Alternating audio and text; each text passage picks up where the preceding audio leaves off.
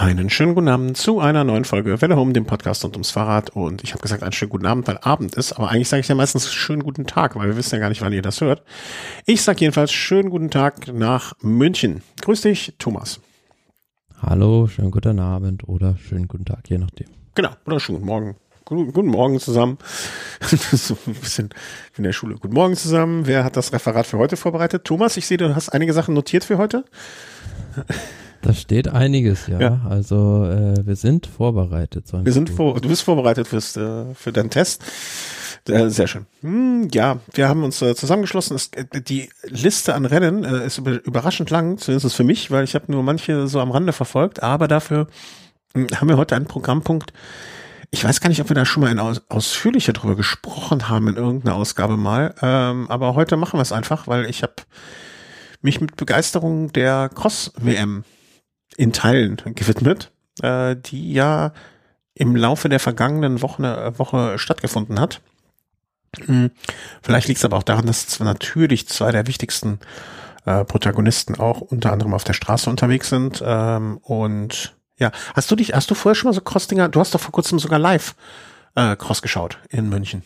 Stimmt, ja, also war hier schon vergessen. der deutschen Meisterschaft im äh, Cyclocross. Mhm. Also das war im Januar noch, also es war in München im Olympiapark und äh, ja, war ganz, ganz beeindruckend, dass man da auch so einen guten, tollen Parcours hinbauen kann und äh, ja, aber mit Crossrennen beschäftige ich jetzt mich auch schon länger und äh, klar, diese Cyclocross-Weltmeisterschaft, die jetzt am letzten Wochenende war, wurde natürlich äh, Stand ja, wie soll man sagen, nicht im Schatten, sondern äh, das alles überstrahlende Thema war das Duell zwischen Wout van Aert und Mathieu van der Poel. Mhm. Ähm, ich möchte aber, ähm, also vorab Disclaimer vielleicht, äh, wir sind beide keine ausgewiesenen Cross-Experten. Das heißt, es kann sein, dass wir ab und zu jetzt auch Quatsch erzählen werden. Genauso wie es äh, auch finde immer, dass äh, der Frauenradsport viel zu wenig gewürdigt wird, aber wir sind da keine Experten für, deswegen würdigen wir ihn nicht und hoffen, dass es andere machen ausreichender Form. Ähm, also seht es uns nach. Ich habe da am Wochenende drüber nachgedacht, wie das wohl so ist und ich glaube, es ist so ein bisschen wie, es gibt ja oft diese Fußballfans, die nur bei WM oder EM oder so dann äh, zum Gucken sich zusammensetzen oder, oder, oder sich dann mit anderen zusammenschauen oder so. Ähm, so würde ich das fast auch sehen. Also wir sind, wir sind äh, Modefans ähm, der Cross-WM, aber äh, hatte da sehr viel Spaß bei. Mm, ich möchte mal gar nicht mit dem wichtigsten, vermeintlich wichtigsten Rennen anfangen oder für uns wahrscheinlich das wichtigste Rennen, ähm, sondern ich, das erste Rennen, was ich gesehen habe, äh, war am äh, Samstag habe ich mit meiner kleinen Tochter das Juniorinnenrennen gesehen. Äh, einfach weil ich den, mhm. das war das erste Rennen, glaube ich, sogar, oder das zweite, das weiß ich gar nicht, war 11, 1 Uhr? Nee, es war schon am Freitag Team Relay. Ja, genau, dieses Mixed, äh, Mixed Staffel, ne, die ja auch ja. immer noch nicht so richtig angekommen ist, hat man den Eindruck, zumindest wenn man den Kommentatoren Glauben schenken darf. Aber das war so das erste Rennen und ich dachte, ach, guckst du mal das erste Rennen, weil, ne, mal gucken, wie der Parcours so ist. Ähm, Menschen, die sich mit dem Cross wirklich gut auskennen und die ich am Freitag noch gefragt habe, wer wird denn wohl gewinnen, meinten, ja, so schwer ist der Parcours gar nicht, hängt jetzt natürlich noch ein bisschen vom Wetter ab. Erzählt mir dann auch, was mir bis dahin nicht bekannt war, dass der Vater von Mathieu van der Poel ähm, den Kurs sozusagen gesteckt hat oder kreiert hat oder äh, ja, gemacht hat. Ja, gesetzt. Ja? Gesetzt, genau. Ähm, woraufhin dann Van Art, glaube ich, gesagt hat, wenn ich das richtig nach Erinnerung habe, äh, ist super. Immer wenn der den steckt, gewinne ich. Also äh, nicht wie jetzt manche, wie man sagt bei der Tour de France, wenn die Franzosen den Parcours kreieren, ist das für einen Franzosen. Ähm, vielleicht versucht es Papa Fat de Pol, aber ihm gelingt es nicht. Ähm, ja, auf jeden Fall habe ich mir Samstag das Juniorinnenrennen angeguckt. Und ich war hm, wirklich. Das war war da, wo die beiden Zwillinge äh, vorne waren. Äh, es war wirklich ein, ein tolles, also ein tolles Rennen. Deswegen, ähm, ich, ich, also ich möchte aber auch mal plädieren, guckt euch ruhig auch die, die nicht so großen Rennen an. Ähm, weil, also, das hätte jetzt genauso wahrscheinlich das Juniorinnen, Juniorenrennen sein können. Aber meine Kleine war so total angetan davon und hat sich das dann auch, also, äh, das hier kurz eingeschoben, siebenjährige Tochter, ne, die hatte ihre Favoritin rausgesucht und ich hatte keine Ahnung, dann habe ich gesagt, alles klar, der drücken wir jetzt die Daumen. Und das war dann durch Zufall, ähm, ich weiß nur noch, noch den Vornamen Lauren, Laure, die eigentlich den Weltcup wohl dominiert gerade und die dann äh, nach drei Runden, zwei Runden, irgendwie nach kürzerer Zeit äh, musste sie das Rad mhm. wechseln Lauren Mollengraf. So heißt sie.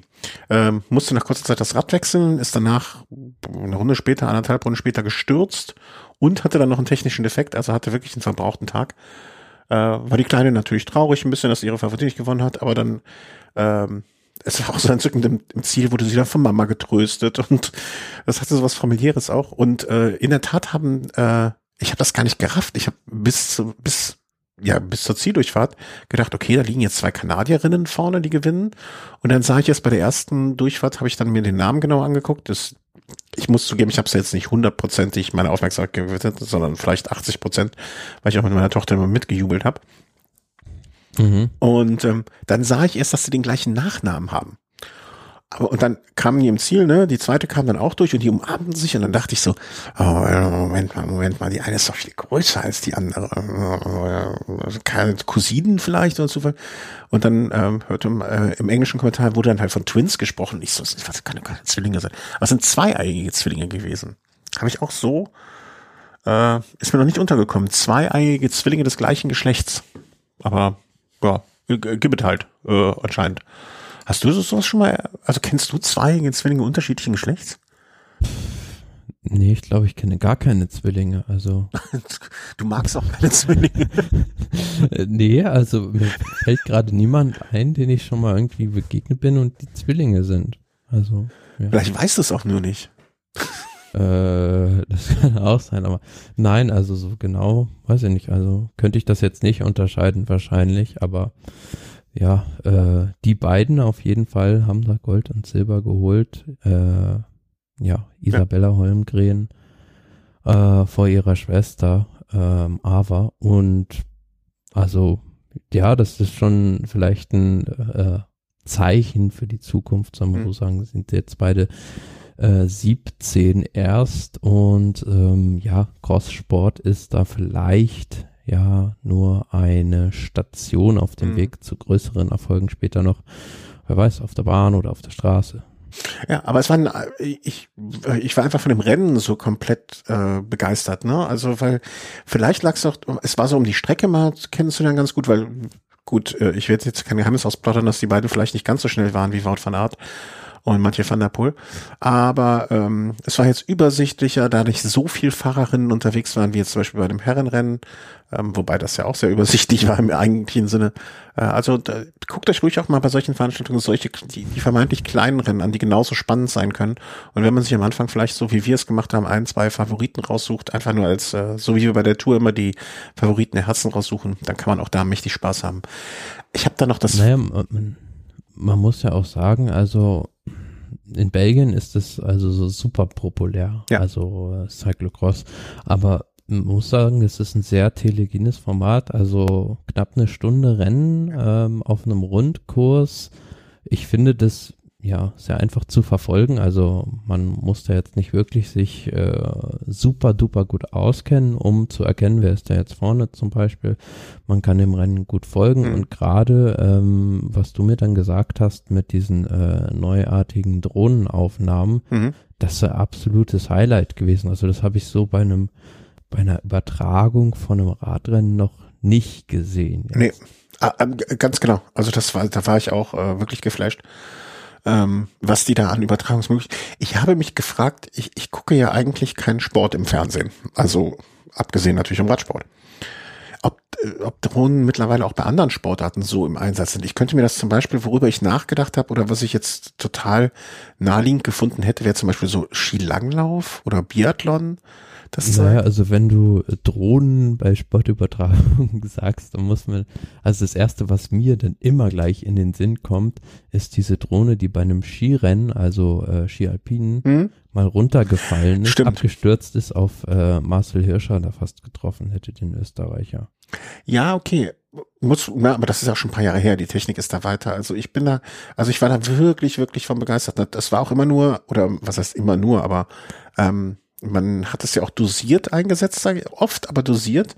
Es war immer nur ein bestimmter Streckenabschnitt, wenn ich das richtig in Erinnerung habe. Mhm. Ähm, Damenrennen, äh, vielleicht kurzer Einschub, war im Prinzip eine niederländische Meisterschaft. Äh, eine, ich glaube, die komplette erste Linie war nur Niederländerinnen, ähm, die dann irgendwie alle mehr oder minder auf eigene Rechnung auch fahren konnten, weil gewinnt ja eh Niederländerin. Ähm, da war es immer so, dass die, die, die Führende, das, das hatte sich irgendwann relativ klar, hatten sich auch da zwei herauskristallisiert und eine hat dann gewonnen. Ähm, Namen würde ich äh, an der Stelle euch schuldig bleiben müssen. Ähm, auch da, da ist die Drohne dann immer der Führenden hinterhergeflogen. Und ich habe mich dann gefragt, okay, haben die alle irgendwie so, ich, ich, ich kenne mich mit Drohnentechnik nicht aus. Hat die wirklich einer noch gesteuert oder wurden die dann, werden die irgendwie mit einem Laser, der dann quasi auf den Rücken der Fahrerin so fixiert ist und dachte, hey, hier, das ist, this is one to follow. Ähm, keine Ahnung, aber es waren wirklich beeindruckende Bilder. Also und da wird meiner Meinung nach auch die Technik, also wenn die, wahrscheinlich ist ein Nadelöhr die Akkus der Dinger, Ne? Also hm. du, man kann es ja halt nicht unendlich groß und schwer machen, weil wenn, wenn der Ding auf den Kopf fällt, ist halt dann doch ärgerlich. Mhm. Aber ansonsten, stell dir mal vor, bei einer Bergetappe, da, da jemand hätte die Möglichkeit, die Dinger sind so einfach zu steuern, es ist wenig Wind. Äh, du kannst quasi drei Meter über den Profis, die da den Berg hochfahren, äh, drüber fliegen. Also das wäre, und vielleicht können die ja auch dann irgendwie mit dem Laser so taggen, so nach dem Motto, hier bleib an dem Fahrer dran. Ähm, und den kannst hm. du dann, oder, oder drei Laser, die dann auf die einzelnen Rücken gehen und weiß der Geier. Ich bin, ich habe keine Ahnung von der Technik, aber. Dann naja, an bestimmten, also beim Straßenradsport jetzt mal gedacht, ist das dann bestimmt an bestimmten Streckenabschnitten äh, kann man sowas mal machen. Also kann ich mir gut vorstellen, zum Beispiel auf den Champs-Élysées oder so, da gibt's ja schon immer diese Kamera, die auf so einer Schiene lang mhm, fährt. Mhm.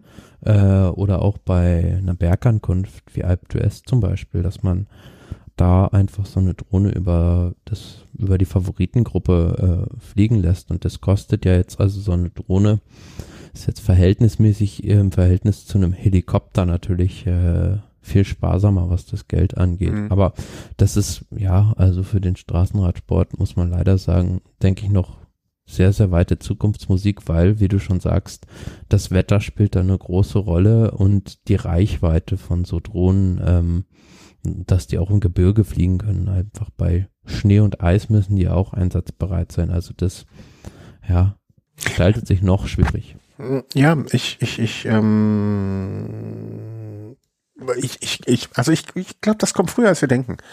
Also stell dir mal, äh, ich habe jetzt den, den, den Parcours nicht so verkauft, aber Mont Ventoux ist vielleicht das beste und schlechteste Beispiel zugleich. Weil, wenn ich mir den Mont Ventoux windstill vorstelle, äh, wer ist dieser Berg ja wie gemacht dafür, zumindestens äh, ab dem Chalet nach oben.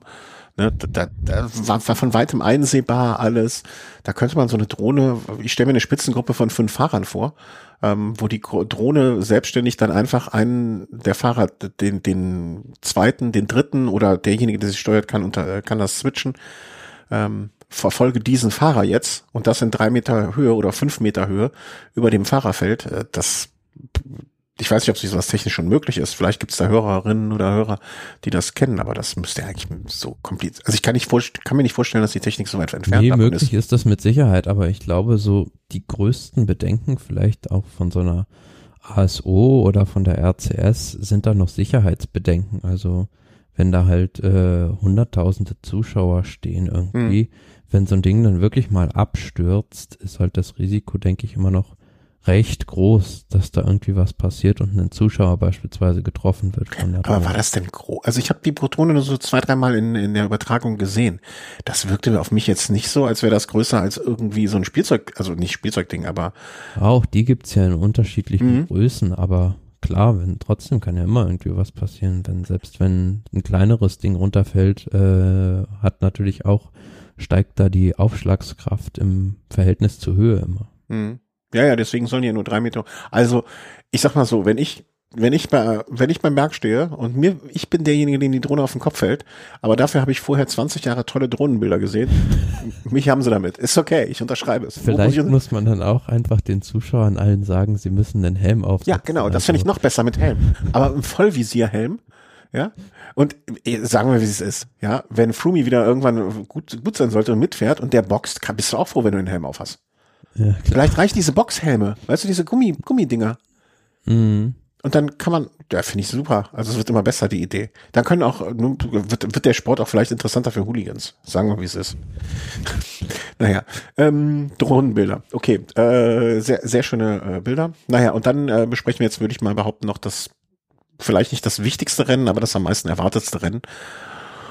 Und das war das von äh, der Herren äh, Elite ähm, am Sonntagnachmittag. Und äh, ja, es war, also ich habe meiner Frau so vorher gesagt beim Cross, das war, wird ein bisschen so auf zwei Leute hinauslaufen, wie damals auf Ulle und Armstrong ähm, oder äh, Tom Bonen und Cancellara.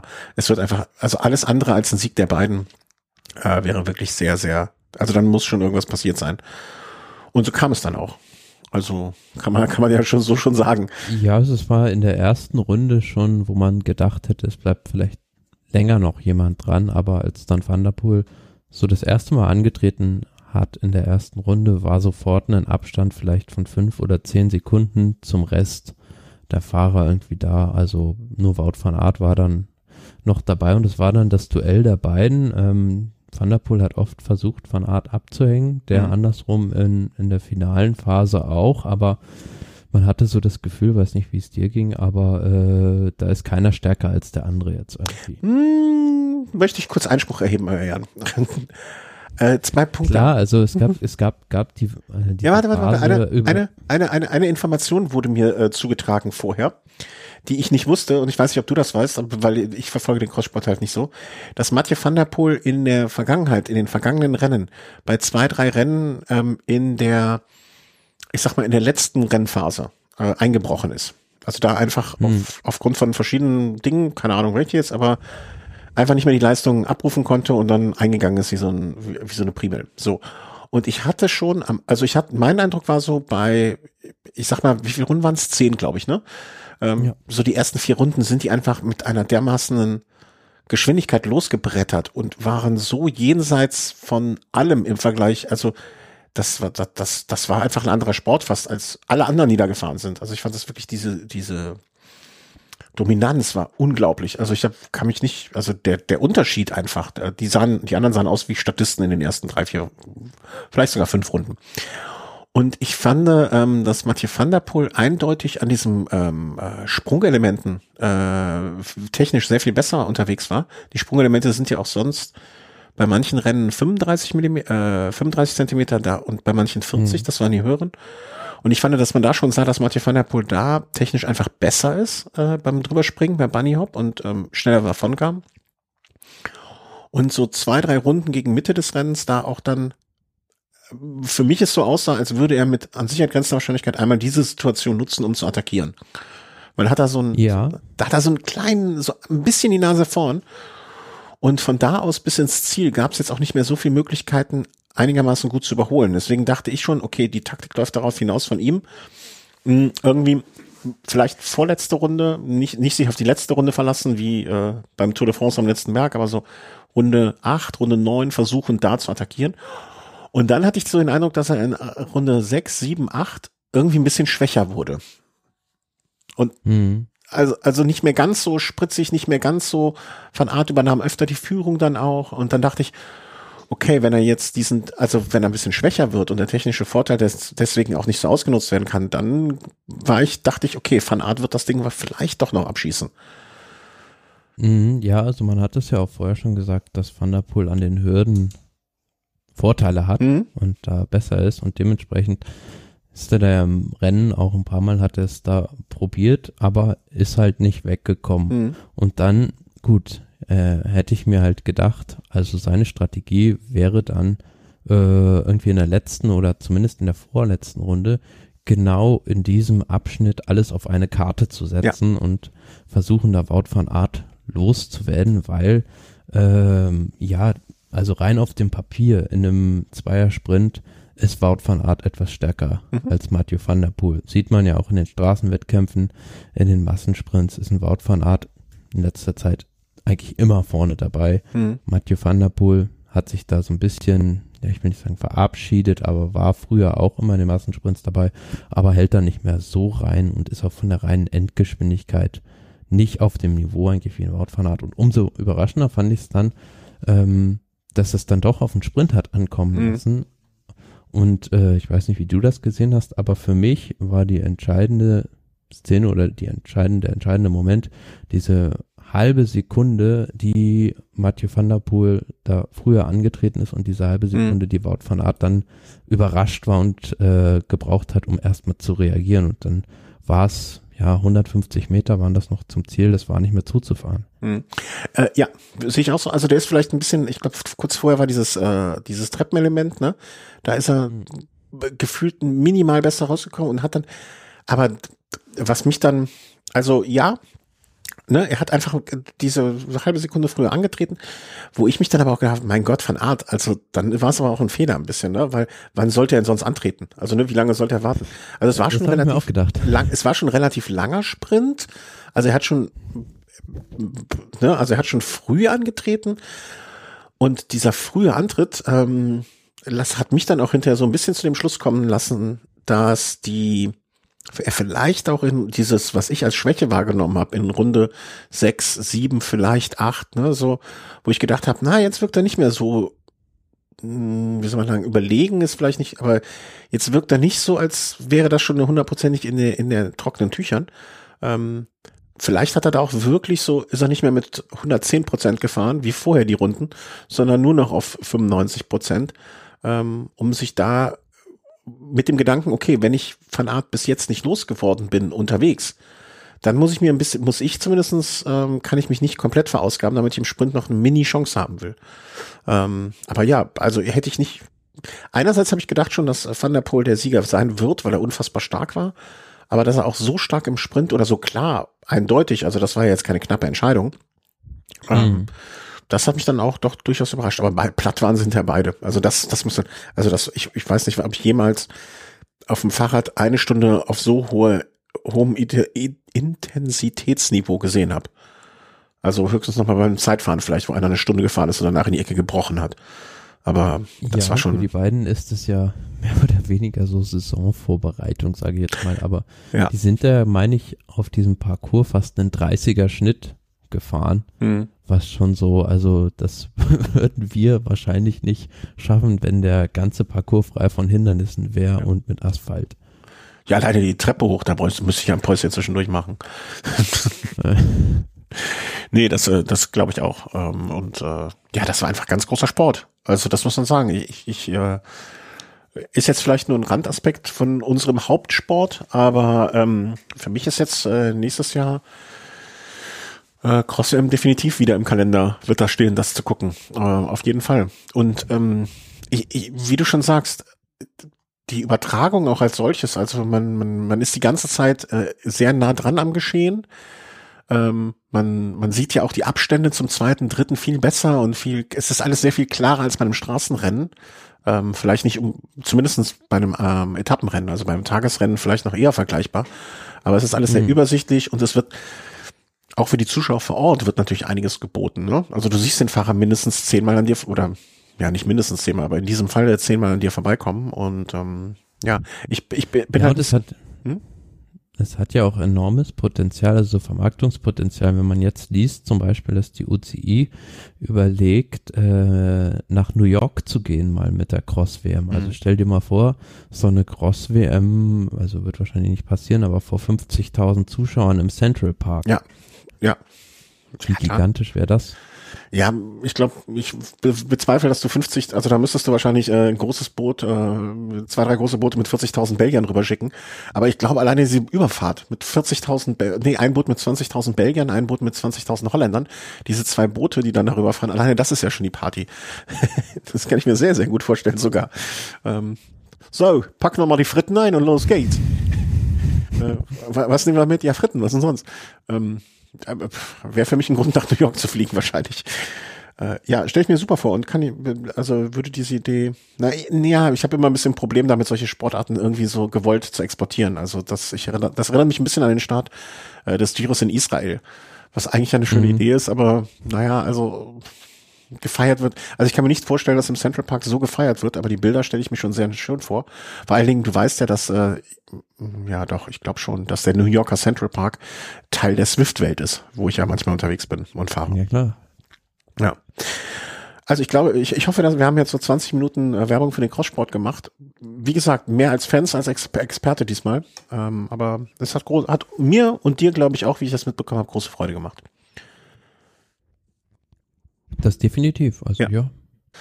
Äh, gehen wir jetzt auf die Straße. Ähm, was sich da schon getan hat, die ersten Rennen, die wir gesehen haben, den ersten Spaß, den wir hatten, ähm, wollen wir mal ein bisschen zusammenfassen.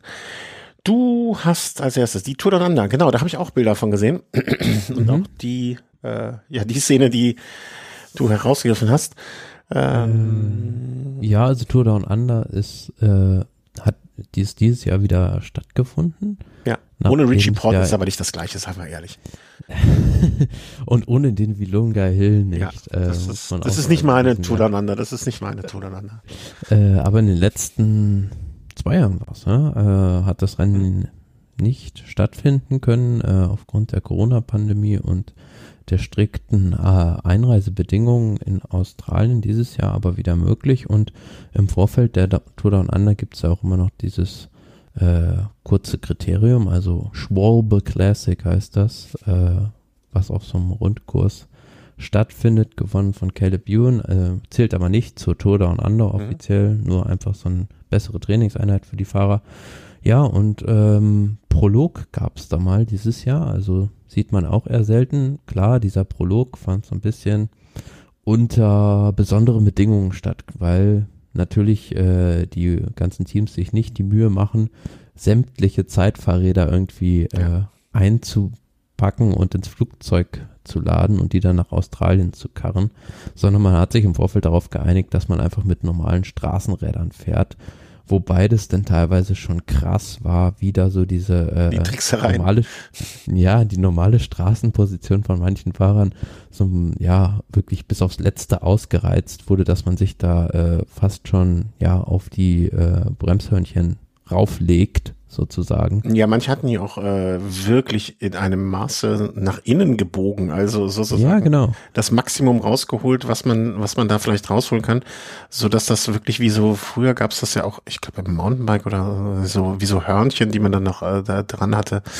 Ähm, ja, also würde ich jetzt mal als technische, oder nicht als technische, als, als Spielerei wirklich betrachten. Ich, ich weiß gar nicht, hatte der spätere Sieger, hatte der da auch irgendwelche vermeintlichen Tricks davon äh, am Start? Nee, er hat aber ja. von was anderem profitiert, nämlich vom Wetter. Äh, okay. Alberto Betiol, der ist nämlich im Trockenen losgefahren. Es gab nur wenige Starter, die im Trockenen äh, fahren konnten und äh, hinten raus oder beziehungsweise während des Prologs gab es dann recht starken Regen und dann war natürlich die Strecke nass und dementsprechend, ja, waren die, die zuerst gestartet sind, im Vorteil und ja, Bitchol am Ende gewonnen, acht Sekunden vor Magnus Sheffield und äh, zehn vor Julius, Julius Johansen von mhm. Intermarché.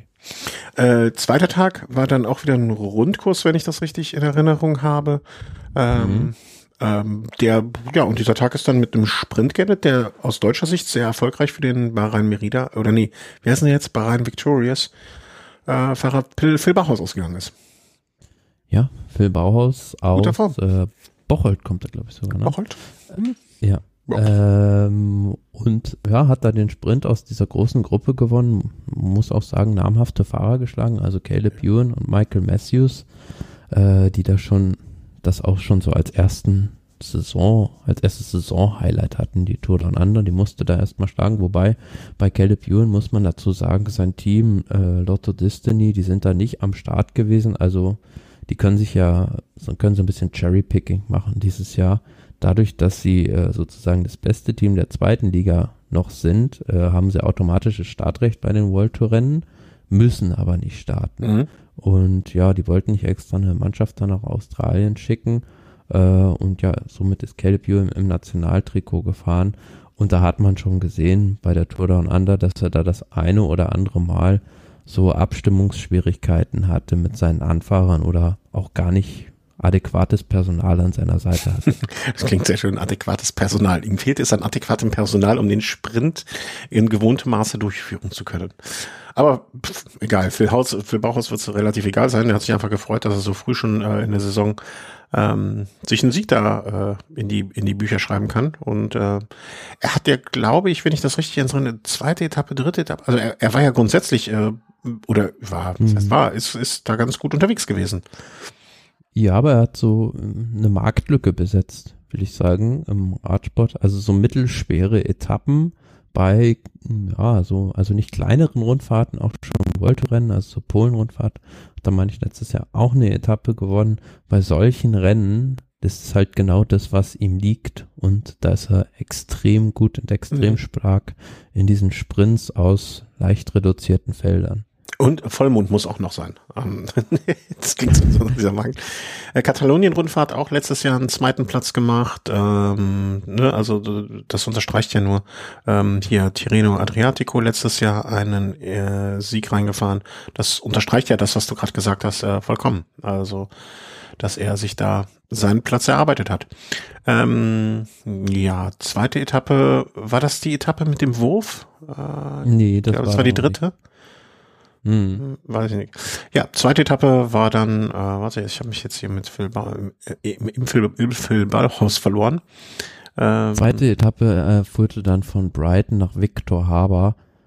Die endete mit einem, ja, Solo-Sieg ah, ja, von genau, das Rohan Dennis und das war eben das, was du schon angesprochen hast, dass an dem Tag dann Alberto Bettiol das äh, Führungstrikot auch abgeben musste, ich weil hab, er. Warte, warte, ich, ich skipp so durch, ne, weil ich wollte nicht die ganze Etappe gucken, wollte aber dann, äh, ne, skipp so durch und dann sah ich auf einmal wieder da am Straßenrand stand und mit Flaschen schmiss.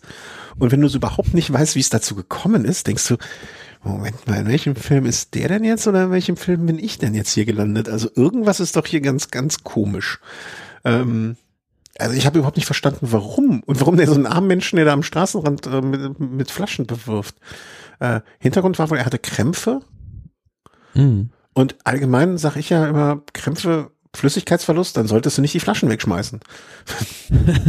ja, tendenziell eher unclever und man ja, hat auch genau. gesehen, dass seine Teamkollegen so gar nicht richtig wussten, was mit ihm los ist ja.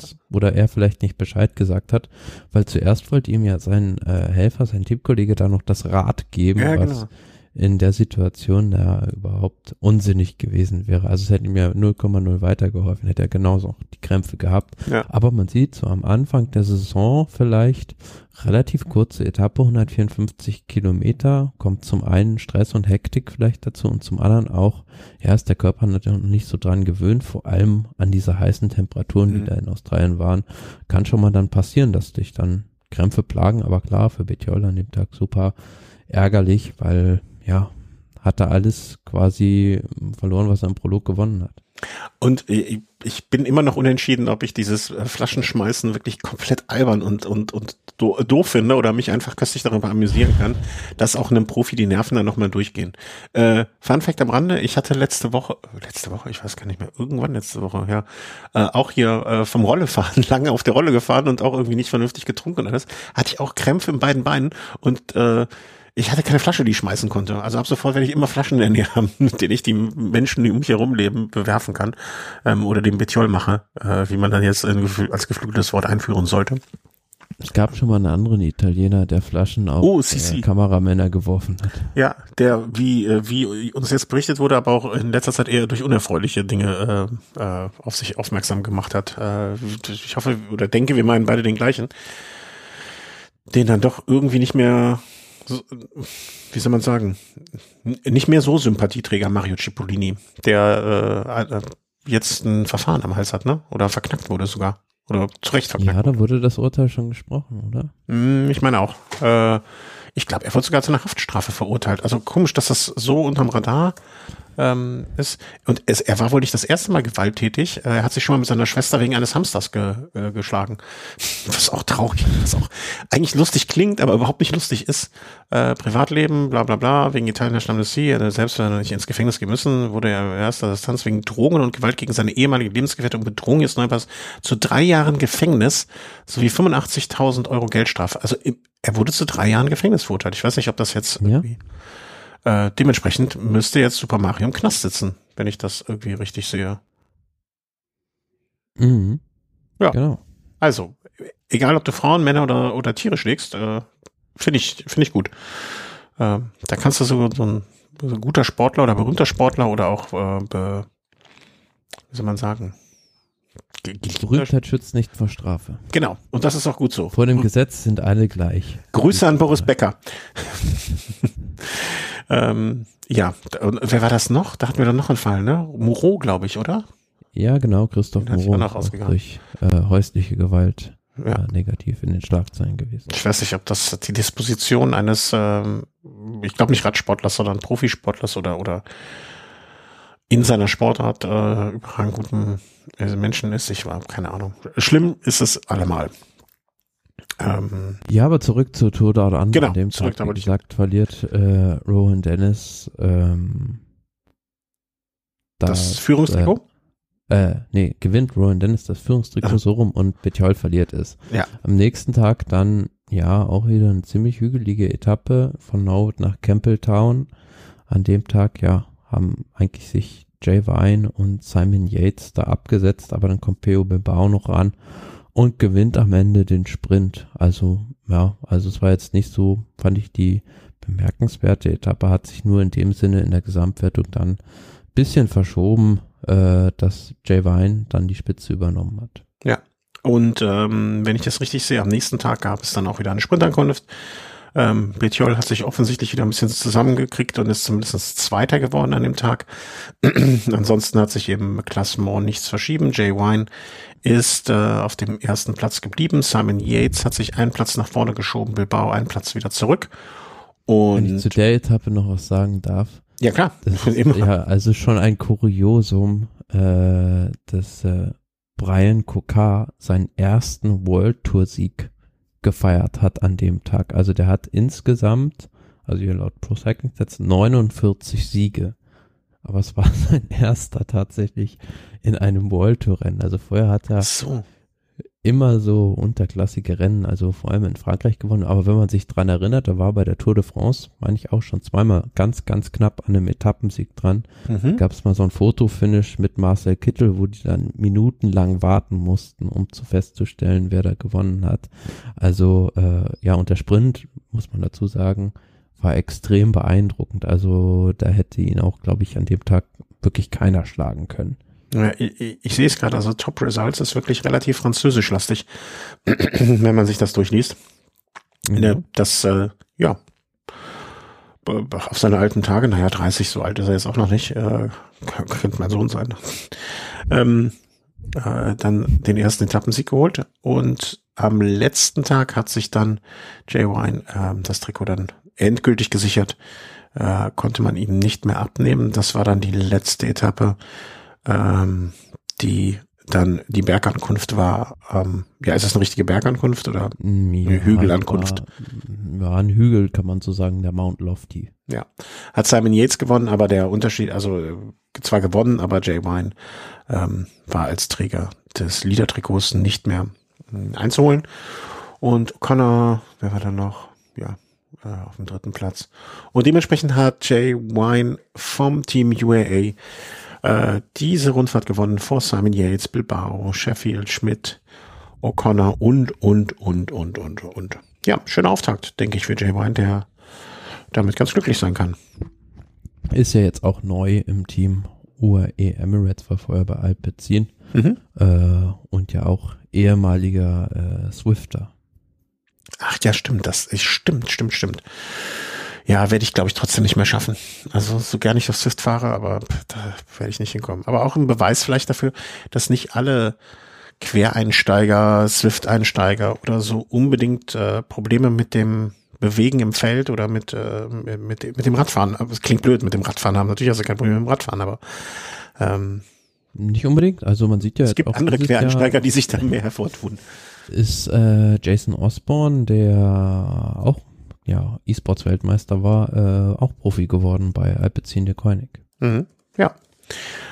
Gut, dann machen wir einen Haken hinter der Tour Down Under. Warte, hier kurz dum, dum, dum. Haken hintergemacht und kommen zum nächsten Rennen. Das war dann, oh, ich habe immer noch, irgendwie habe ich einen Bedienfehler hier offensichtlich bei meinen, Ja, das zweite World Rennen, das bislang stattgefunden hat, also zwei haben stattgefunden, beide in Australien, das Cale Evans Great Ocean Race. Genau wie die Tour Down Under äh, in den letzten beiden Jahren konnte es nicht stattfinden, aber in diesem Jahr, ja, wieder rund um Geelong ein, ja, doch anspruchsvoller, hügeliger Kurs mhm. muss man so sagen, 174,3 Kilometer.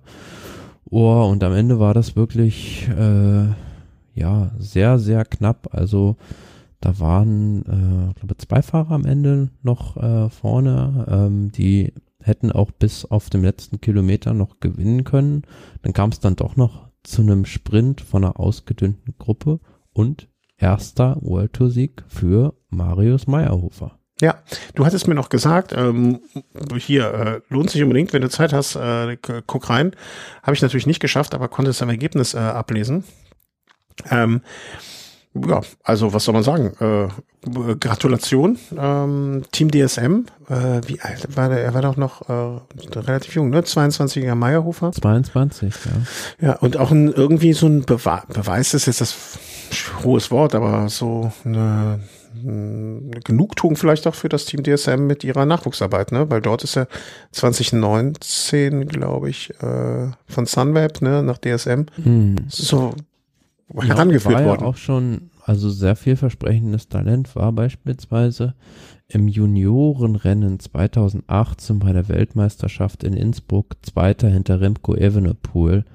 Und ja, ähm, das ist nicht das Schlechteste. Da hat man damals schon gesagt, äh, also von dem ist einiges zu erwarten. Und im letzten Jahr, wenn ich das jetzt richtig gelesen habe, war da auch einige Zeit lang äh, außer Gefecht wegen Krankheiten und äh, ja, dieses Jahr zeigt er gleich, was er für ein Potenzial hat. Mhm. Ja, also Gratulation für, für die Nachwuchsarbeit vom Team DSM und äh, für den Herrn Meyerhofer für seinen Sieg da in Australien. Hm, Gibt es sonst noch etwas zu vermelden davon? Ansonsten ist das ja auch eigentlich nicht so. Nee. Das, äh, das, ich sag mal, das Ereignis Also ich war, wie gesagt, auch erstmal total überrascht, muss ich auch sagen, dass er das gewinnt. Also das hätte ich ja, also war für mich eine Überraschung, muss ich mhm. echt sagen. Ja, aber mein Gott, vielleicht ist es vielleicht doch einfach nur die logische Entwicklung, ne? Also mal gucken, was er, was er uns dieses Jahr noch für Freude beschert. Äh, von Australien, wie immer am Anfang der Saison, setzen wir uns in den Flieger und fliegen einmal um die, naja, hintenrum ist es ja gar nicht so weit, wenn man, also, ne, wenn man das mal von äh, unserer äh, Tran, äh, Euro, Euro-zentrierten Sicht sich mal löst ist der Weg von Argentinien nach ähm, na, Australien ja gar nicht so weit. Äh, auf jeden Fall geht es zur Vuelta a San Juan Internacional. Äh, großes Rennen für viele aus der Südamerika natürlich immer ein Heimspiel, ähm, die dann auch vielleicht äh, schon ein bisschen mehr Kraft reingehen. Und ähm, was ich mitbekommen habe, nur relativ schnelle Etappen waren auch dabei. Äh, ich glaub, relativ abenteuerliche Etappen teilweise auch. Äh, was heißt abenteuerliche Etappen? Abenteuerliche Zielankünfte. Also das war mitunter schon ja sehr gefährlich, was man da an Strecke auf die Beine gestellt hat. Aber ja, um vielleicht jetzt nicht jede Etappe da durchzugehen, ja. äh, weil da auch einige Sprintetappen dann dabei waren, ähm, herausgreifen würde ich jetzt mal den ersten Erfolg für Bora Hans Grohe durch Sam Bennett auf der ersten Etappe gleich. Ähm, dann natürlich die Bergankunft auf der fünften Etappe am Alto Colorado. Mhm. Äh, ein ewig langer Berg, also 18,8 Kilometer äh, hinauf auf 2623 Meter. Was man, man ja auch erstmal verkraften muss, ne? Also die, die Höhe ist ja auch nicht so jedermanns Sache. Genau, ja, und was man dazu aber sagen muss, dieser Berg ist ein Rollerberg gewesen und dementsprechend war es schon so ein bisschen kurios da. Also ähm, als erster ist dann losgefahren Remco Evenepoel und da hat man schon so gedacht, ähm, habe ich beim Fernsehen so gedacht, jetzt ist das Ding durch, weil wenn Remco Evenepoel halt mal losfährt, dann ist er in der Regel auch nicht mehr einzuholen. Mhm. Aber er hat dann später selbst zugegeben, dass es nicht die beste Idee war, da so früh zu attackieren. er wurde dann wieder eingeholt und ja, dann Miguel Angel Lopez hat sich dann abgesetzt, der mittlerweile fürs Team Medellin startet. Also ähm, haben wir mitbekommen, er wurde da bei Astana vor die Tür gesetzt. Ähm, aus welchen Gründen dann auch immer und äh, hat da jetzt Unterschlupf gefunden. Gewinnt am Ende die Etappe, es war aber deutlicher, ähm, ist jetzt deutlicher in dem Resultat, als es dann äh, lange Zeit war, weil da kam so, ja, vier, fünf Kilometer vom Ziel war da noch so ein Flachstück.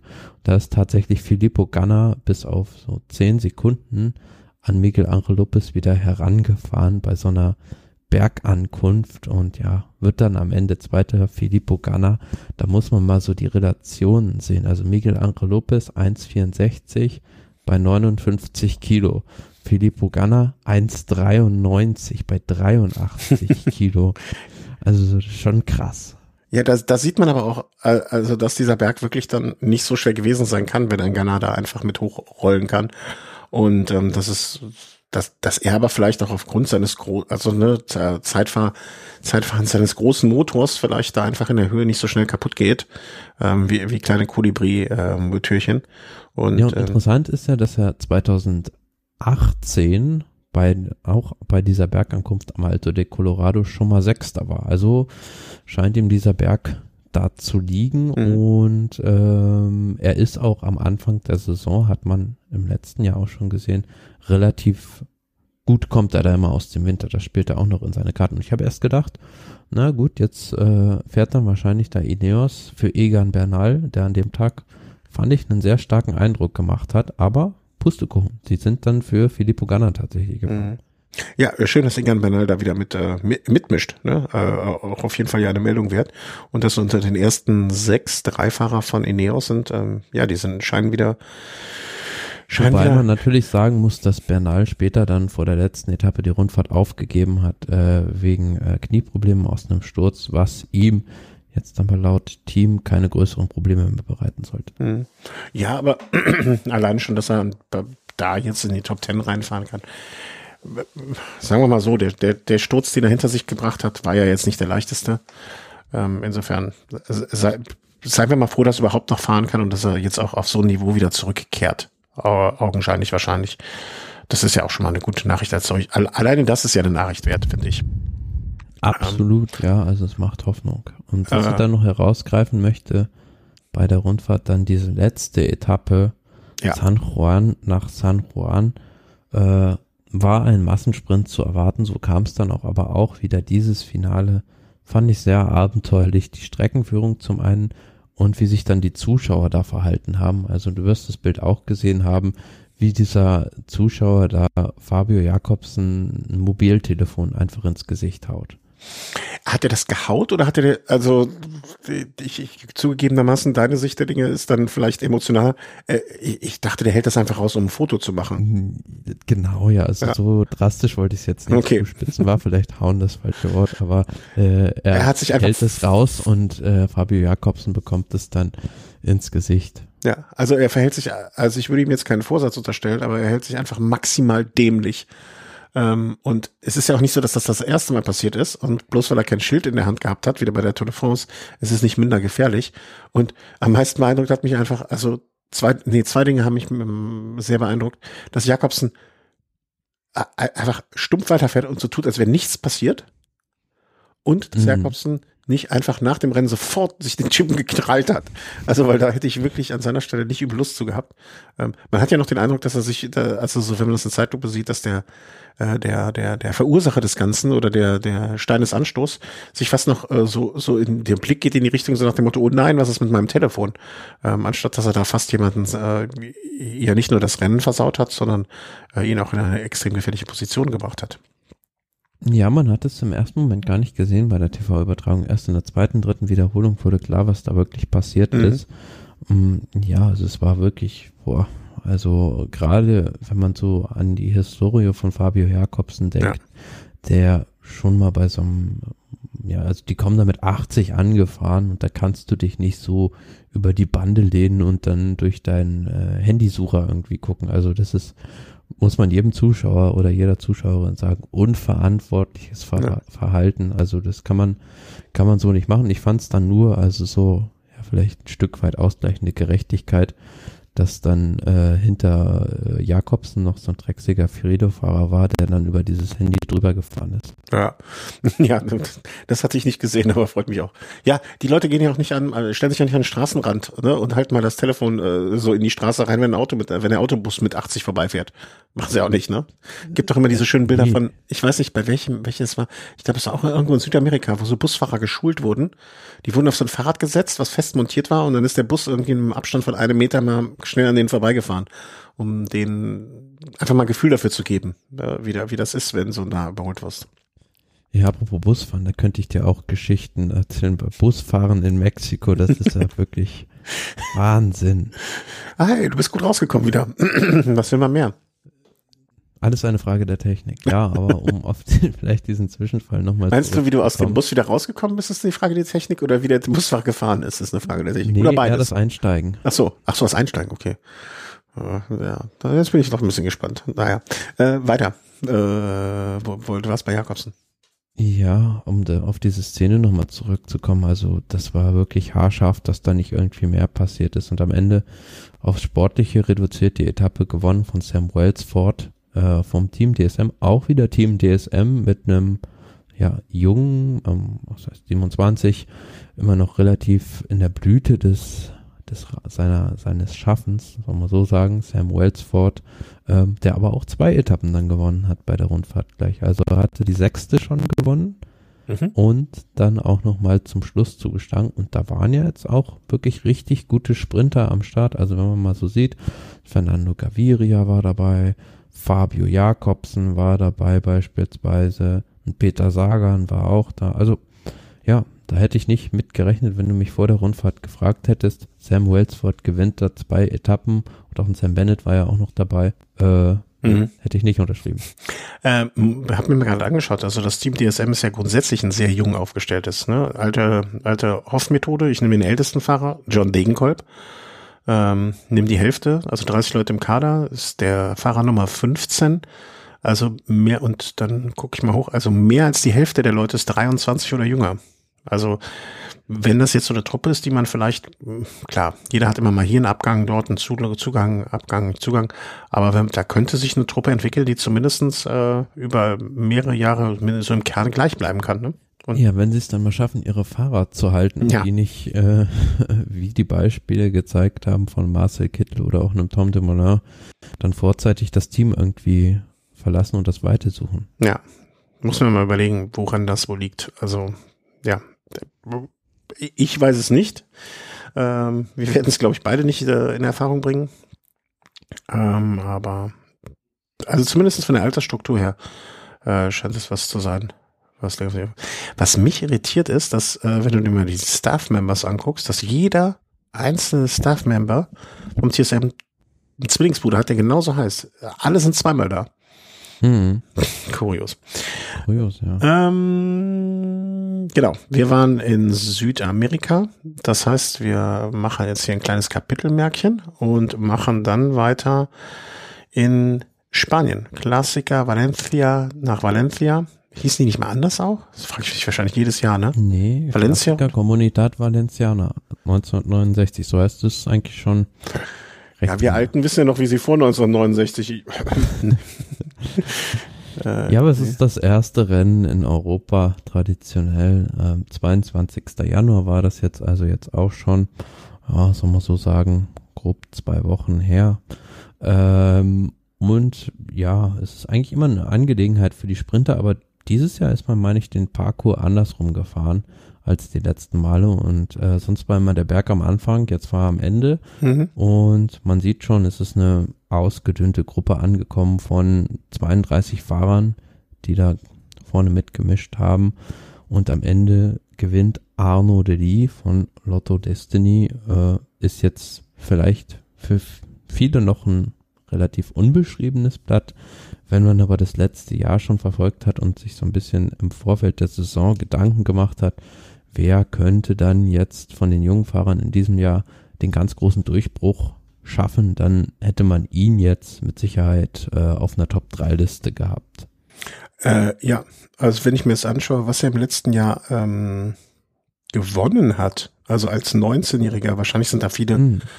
Ähm, entweder kleinere Rennen oder auch Jugendrennen mit dabei, ne? Aber auf äh, Trofeo Playa de Palma hat er letztes Jahr eine Etappe gewonnen und dann habe ich hier eins, zwei, drei, vier, fünf, sechs, sieben, acht.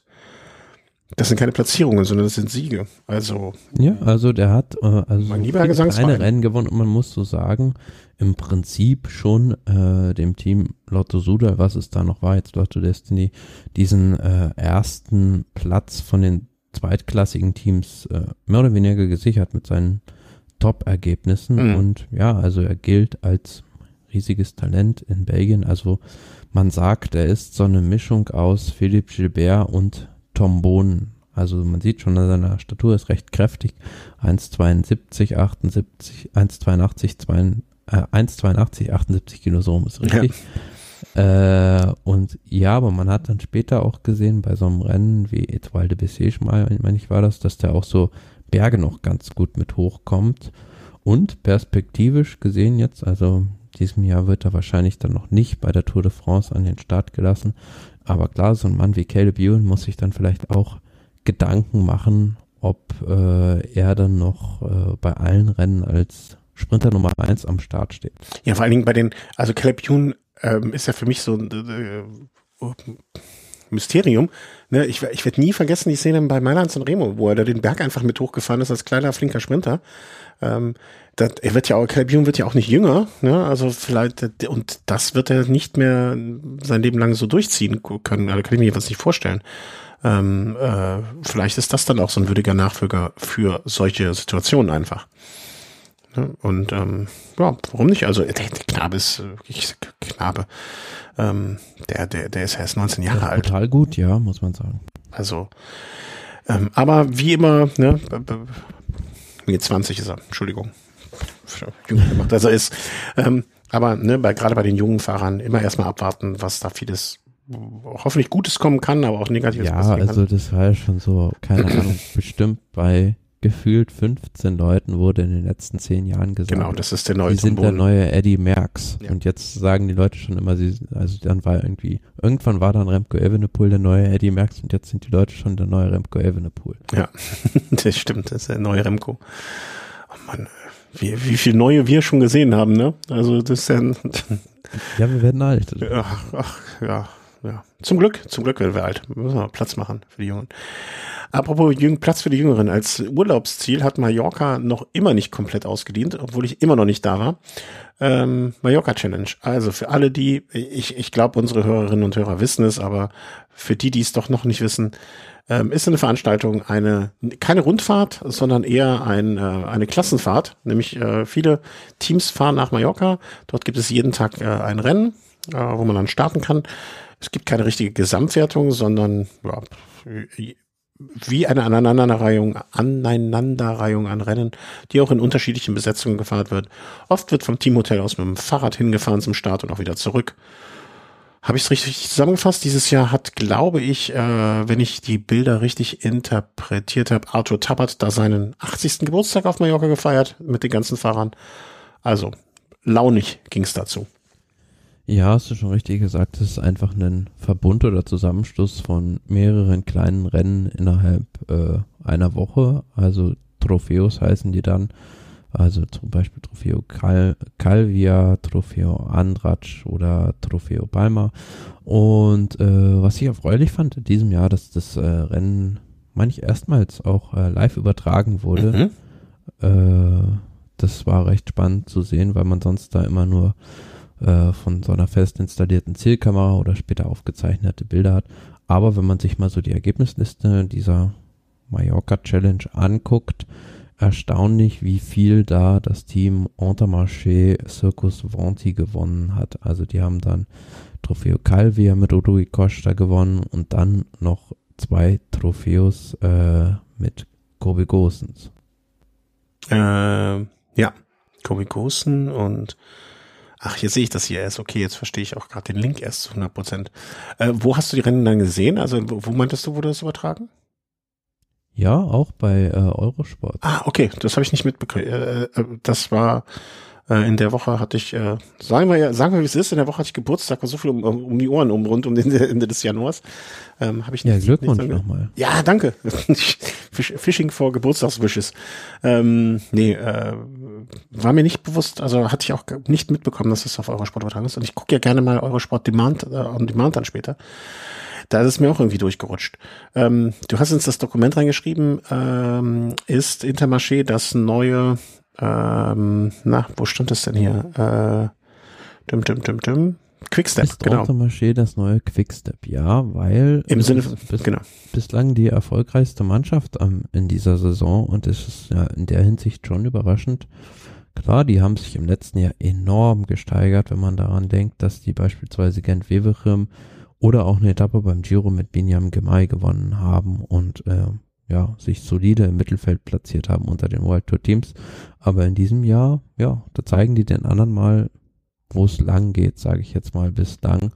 Und äh, kommen so dann auch wieder Fahrer zum Vorschein, die man bislang nicht so auf dem Schirm hatte, wie zum Beispiel so ein Kobe Gosens vielleicht. Mhm. Oder auch Fahrer äh, kommen nochmal zur Geltung, von denen man eigentlich dachte, äh, ja okay, ihre Karriere trudelt jetzt eher aus wie ein Rudi Costa Koschka. Ja, wollte ich gerade sagen. Also wie ein Rudi Koschka, der, ähm, ja, da hätte man jetzt, also hättest du mir jetzt gesagt, ja, der hat letzte Saison aufgehört, haben wir nur noch nicht äh, in der Sendung gehabt. Auf der anderen Seite muss man natürlich sagen, war es vielleicht ein schlauer Schachzug äh, von der Teamleitung, Rui Costa nur einen Einjahresvertrag zu geben, weil die äh, Historie zeigt, dass Rui Costa immer in seinen Vertragsjahren besonders gut ist.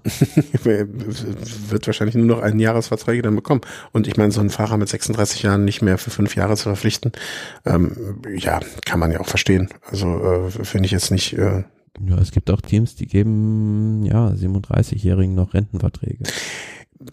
die haben Kompromat. Da, da haben die einfach kompromittierendes Material über den Teamchef im Koffer und dann gehen die hin und sagen so, ein Jahresvertrag hier, schau mal hier, was ich alles über dich weiß.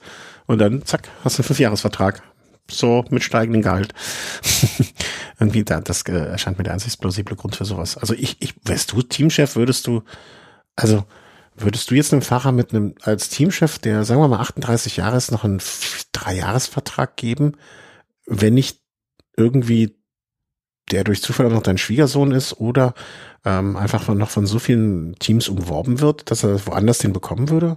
Also so ohne naja, Grund? also zwei prominente Beispiele. Chris Froome hat, meine ich, im Alter von 35 Jahren noch einen Dreijahresvertrag bei Israel bekommen. absolut oder- nicht nachvollziehbar, absolut nicht nachvollziehbar. Sind wir uns hoffentlich einig? Philipp Gilbert hat auch im Alter von 37 sogar, sehe ich gerade, meine ich, äh, noch einen Dreijahresvertrag bei Lotto Sudal bekommen.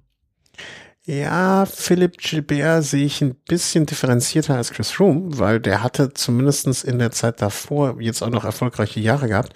Und ich denke, Philipp Gilbert konnte sich das Team sogar noch aussuchen. Also der wird da noch den ein oder anderen ähm, ähm, anderen Interessenten gehabt haben und war auch ein, ich will nicht sagen, war der größere Name als Chris Froome, aber ähm, äh, da konnte man noch mehr Hoffnung reinsetzen als Chris Froome. Ich, klar, wenn es da irgendwie zwei, drei Mitbewerber um den Vertrag, äh, also ne, um den Fahrer gibt, kann ich das noch nachvollziehen. Aber ansonsten, pff, Rui Costa, gib ich doch keinen Dreijahresvertrag. nee. Ja, aber das Team hat alles richtig gemacht bislang. Also die Bilanz gibt ihnen absolut recht. Äh, ja, unterschreibe, unterschreibe ich so, sehr gerne sogar. Und ähm, ja, ich mag den Portugiesen ja auch irgendwie ein bisschen gerne. Weiß nicht warum. Äh, ja gut, also von in unserem Podcast-Kreis bist du damit, glaube ich, äh, recht alleine. Echt? Warum? Was hat er gemacht, was ich vergessen habe? Erinnere mich Da mal. musst du nur mal den Chris fragen, äh, was er da noch von der WM 2013 in Erinnerung Ach, hat. WM 2013, zehn Jahre, da kann man auch mal den Mantel des Schweigens drüber hüllen. Was war denn da 2013? Helf mir auf die Sprünge. Ich hab's vergessen. Ja, da ist Rui Costa, äh, hat er sozusagen äh, den Sieg, den eigentlich Valverde hätte haben sollen, beziehungsweise den sich Valverde und Rodriguez selbst vermasselt haben bei der WM, den hat er abgestaubt. Ja, äh, also jetzt äh, Rudi Costa, weil er einen WM-Sieg sich geholt hat, äh, irgendwie in die Schuhe zu schieben, bloß weil zwei Spanier wahrscheinlich einfach beim Schnick, Schnack, Schnuck sich nicht in die Haare gekriegt haben, äh, weil wer denn die Haare? Ne? Also da, da würde ich ihm jetzt keinen Strick draus drehen. Also der hat ja jetzt keinen vom Rad geschubst. Nee, das nicht unbedingt, aber seine Fahrweise ist jetzt auch nicht unbedingt, sagen wir mal, Ach, er ist Äh, Portugiese. Portugiesen sind sympathisch. attraktiv, also hat auch, ja, in gewissen Jahren eine Windallergie gehabt. Ja, und Wind ist auch, Wind ist auch gemein. Nee, also ich, er ist mir zumindest noch nicht negativ aufgefallen. Und wenn er, wenn er einen Sieg holt, wo, weil, weil so andere blöd sind, dann ist das auch jetzt nichts, was ich, äh, was er für mich unsympathisch macht.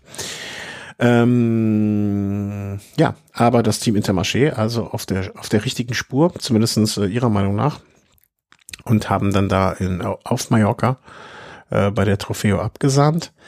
Äh, bleiben wir in Europa, äh, würde ich sagen. Diese kleineren Rennen, was heißt kleineren Rennen, aber deswegen nicht weniger, ähm, weniger wichtigen Rennen. Äh, also hier, mein Rechner macht hier nur wilde Sachen. Warum geht da auf einmal Spotify bei mir hoch? Und warum geht's nicht wieder weg? Ist die nächste Frage, die sich schließt. Komische Dinge. Ähm, ja, setzen wir mal hier die nächste Marke und gehen nach Frankreich, nach Marseille, um genau zu sein, oder? Ja, Grand Prix Marseille, französischer Saisonauftakt. Und ähm, ja, auch in diesem Jahr, oder beziehungsweise macht er da weiter, wo er im letzten Jahr aufgehört hat, nämlich Nils Paulis. Der hatte nämlich zum Saisonende in Japan den Japan Cup gewonnen und äh, ja, gleich äh, Grand Prix der Marseillaise äh, gewonnen am Anfang der Saison, auch fürs Team EF Education Easy Post. Natürlich äh, ja, gelungener Saisonauftakt, wo man sich schon an andere Jahre bei denen erinnert. No, äh, aber, aber, aber, aber, aber, aber, Moment. Sehr lange also, warten mussten. Ja, aber da, die hatten doch auch schon, also im Prinzip hatten sie einen der ersten Siege. Ähm, also hier bei, äh, der, hier, äh, der Flaschenwerfer hat ja auch schon ja, Bitjol hat auch schon in Australien gewonnen, klar. Also äh, es ist jetzt scheinbar auch äh, nochmal ein Ruck durch die Mannschaft gegangen. Ja, ein Ruck musste durch sie gehen. Äh, also hier, ne, Alkohol, genau. Und ähm, ja, der, der Ruck hat ja dann auch nochmal äh, Esteban Chavez nicht zu vergessen. Der ja auch die der ist jetzt kolumbianischer Meister geworden. Also das, aber da kann ich nur mal jedem empfehlen, sich da die Bilder oder nur die Fotos anzugucken, was das für ein gigantisches Publikum war bei einer, Kolum bei einer nationalen Meisterschaft, also bei der deutschen Meisterschaft wäre das undenkbar, selbst wenn es vorm Brandenburger Tor stattfinden würde. Ah, okay. Hast du da, muss mir ein Beispiel schicken. Also National Champs. Ich bin ja erstmal gespannt, was die für ein Trikot ihm zusammen, äh, zusammen dengeln. Also in welcher Farbe. Äh, ich, ich finde Rafa oder die Designer, die dahinter stecken, haben da ja immer schöne, die Nationaltrikots, die da designt werden, finde ich äh, hm. oftmals ganz, ähm, oh, ich sehe. Ja, vor, hm? Vorher hatte Sergio Igita das Trikot. Ich sehe, ah, ja, bei mir wird es nächste Saison auch laufen. Esteban Chavez ist ins Weltmeistertrikot gefahren äh, mit der gleichen, mit meiner Sonnenbrille. Also ab jetzt, ab jetzt kann nichts mehr passieren. Also sagen wir mal so, ich habe das gleiche Modell wie er. Ich glaube, so rum wird eher ein Schuh draus. Äh, ich habe uns jetzt komplett aus dem Konzept gebracht. Äh, wir waren eigentlich bei Grand Prix mit dem Marseilles. Ja, also dann, viel mehr gibt es dazu auch nicht zu Okay, sagen, dann bin ich zufrieden. Äh, dass das ein schöner Solo-Sieg war. Ja. Von Jens Genauso wie Chavez Solo-Sieg in Kolumbien haben wir das auch noch mit äh, untergebracht und gehen dann nach Spanien zur Vuelta a la Comunidad Valencia die ehemalige Valencia-Rundfahrt oder immer noch Valencia-Rundfahrt. Ja, genau. Also war jetzt letzte Woche jetzt das Rennen über fünf Etappen stattgefunden, um dann nur mal so zwei, drei Sachen rauszupicken von diesen Etappen. Erste Etappe, ja, also recht anspruchsvolles Finale, erster Saisonsieg für Biniam Germay. Auch wieder ein ja. Fahrer von Entourage, ja. Circus Monti, der siegreich ist. Zweite Etappe, sehr interessant, eine relativ schwere Bergankunft, gewonnen im Sprint aus einer kleinen Gruppe von Giulio Ciccone. Und dann, wo man schon dachte, nach der vierten Etappe, die eigentlich ja so das letzte Hindernis darstellen sollte in der Gesamtwertung, dass Ciccone den Gesamtsieg schon sicher hat, wurde es dann am Sonntag doch nochmal gekippt und zwar auf den letzten, meine ich, drei Kilometern ja, muss man schon so sagen, dass das Ciccone da so ein bisschen verbaselt hat, mhm. um so einen Rui Costa da nochmal 20 Sekunden fahren zu lassen, der am Ende die Etappe gewinnt und auch die Rundfahrt. Ja, also da äh, am Ende hat er im Gesamtklassement mit 16 Sekunden äh, Vorsprung gewonnen. Das heißt, einfache Rechnung, wenn du mit 21 Sekunden gewinnst und 16 Sekunden hinter nach Vorsprung hast, hatte er nur 5 Sekunden Vorsprung vorher. Äh, wie die das geschafft haben, das kaputt zu machen, also das ist das, verbaselt ist äh, schön und gut, ne? Aber da hat Drexiger Fredo einfach mal richtig, richtig Dreck gemacht. Also, ja, vor allem, Kone war, meine ich, meine ich, wenn ich es richtig in Erinnerung habe, da alleine in dem Finale, aber klar, dann musst du halt wirklich, ja, weiß nicht, ob er dann nicht mehr die Kraft hatte, musste wirklich jedem hinterher springen, der dann irgendwie Ja. wegfährt. Und es war Oder ja auch so, dass, zumindest die dann alles von vorne fahren, so dass die Lücke nicht so groß wird. ja, und das war ja auch jetzt, äh, also die letzten 15, 40 Kilometer ungefähr, ging es ja weitgehend bergab. Ähm, jetzt nicht, dass es irgendwie eine Bergankunft gewesen wäre oder, oder nochmal so ein Berg-Uphill-Finish oder sonst irgendwas, ne? Naja, wer weiß, was war. Ähm, aber ja, dumm gelaufen. Ähm, aber Rui Costa, der Sympath aus Portugal, wie wir eben festgestellt haben, mit einem weiteren Ja Sitzer. gut, man muss ihn nicht mögen, aber es muss man schon äh, anerkennen, dass er das wirklich, also wie ein Schlitzohr gemacht hat auf den letzten Das Schlitzohr aus Portugal, was 20, ich, warte, lass mich kurz überlegen. 2013 hat er doch damals, ähm, ne, schon mal ein WM-Sieg, sich er, er, erschlitzohrt. Ähm, ja, äh, ich, ich, ja, ich, vielleicht ist meine Grundsympathie gegenüber Portugal auch da ausschlaggebender Grund für. Ähm, Valencia-Rundfahrt. Dann, äh, da, da hatte ich übrigens auch gesehen, nee, das war ganz was anderes. Das fiel mir nur auf, die hatte ich nämlich beim im Eurosport Player da und Demand ähm, war nämlich teilweise drin dann. Und dann bin ich einmal, wollte ich da kurz drauf gucken und dann habe ich aus Versehen ähm, ein Damenrennen angemacht. Also nicht, weil ich Damenrennen blöd finde, aber aus Versehen, weil ich wollte eigentlich woanders draufklicken. Und da habe ich dann durch Zufall gesehen, erinnerst du dich, als wir über die Trikots gesprochen haben, die Movie-Star-Trikots? Bei den Damen, dass die, Deu äh, die deutsche Meisterin da fuhr. Weil die muss wohl bei, äh, bei den Movies ganz gut eingeschlagen haben. Jetzt war das nicht auch bei irgendeiner spanischen Rundfahrt? Was? Äh, ja, das war jetzt beim, du meinst äh, die, den Frauenauftakt. Genau. Ja, das war dieses Rennen noch auf Südspanien. Du klingst gerade ganz, ganz, ganz abgehakt klangst du. Ähm, wird jetzt gerade mal, weiß nicht, woran es liegt. Hoffen wir, dass sich das jetzt wieder einspielt. Dann müssen wir vielleicht gleich nochmal neu verbinden. Mm, ja, fiel mir nur ein, äh, wollte ich kurz erwähnt haben, weil es mir gerade in den Sinn kam. Ähm, wir gehen aber weiter nach Saudi-Arabien zur, ja, für das Team UAA wirklich äh, sehr, sehr wichtigen Rundfahrt. Äh, ähm, Nö, nicht nur für das Team UAE, auch für alle anderen ansässigen ja, Mannschaften im Nahen Osten, würde ich sagen. Also Bahrain zählt da ja auch noch beispielsweise dazu. Ja, okay. Da äh, bin ich, äh, kann, kann ich mitgehen den Weg. Ähm, Oder auch das Team Jayco Alula, wo man jetzt sieht, also Alula, das ist so Tourismusregion, ja, aus Saudi-Arabien. Ah, okay. Was ich ja alles noch lerne von dir. Jacob. Wie heißt das Team? Warte mal. Ähm, ähm, Jayco Alula. Und die erste Etappe ist ja sogar am Alula International Airport. ja, ja, das hat, das hatte ich gesehen gerade. Bloß ich krieg das Team, äh, aber so Die richtig letzte gut. Etappe startete in Alula Old Town. Ja, ja, aber ich krieg jetzt keinen Fahrer von denen irgendwo hier mal gepasst. Also so richtig weit vorne gelandet sind die nicht, oder? Doch, erste Etappe gewonnen von Dylan Gronewegen, Team Jayco Alula. Was mache ich denn hier falsch? Und wieso fährt Grene? Ich habe das Team so überhaupt nicht jetzt. Jetzt muss ich mich mal kurz hier mit dem Team beschäftigen. Ja, sie hießen ja vorher Bike Exchange Jayco. Ah, okay, das sind die Da Nachfolger. ist der ah. Co-Sponsor zum Titelsponsor geworden und diese, So. äh, wie soll man sagen, äh, Tourismusregion ähm, ist da als Co-Sponsor jetzt. Fungieren die, also der Besitzer oder wie soll man sagen, die Betreibergesellschaft ist immer noch dieses Green Edge Cycling. Aha. So, damit hast du mir jetzt schon viel weitergeholfen. Da sind ja auch so namhafte Fahrer wie Grönewegen, Simon Yates und äh, Durbridge und so weiter und so fort. Äh, irgendeinen großen habe ich jetzt noch übersehen gehabt, zwischendurch äh, Pöstelberger. Der ist ja relativ groß, lang.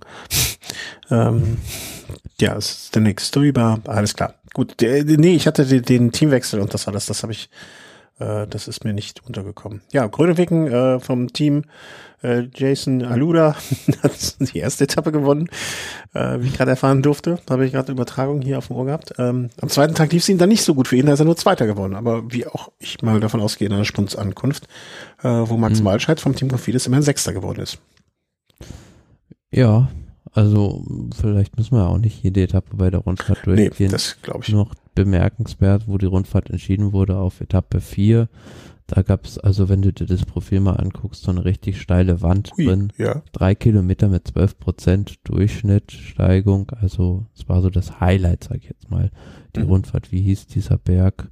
Äh, also hat die in dem Profil gar keinen Nö, äh, eigenen Der Namen Berg. sozusagen. das war der Berg da.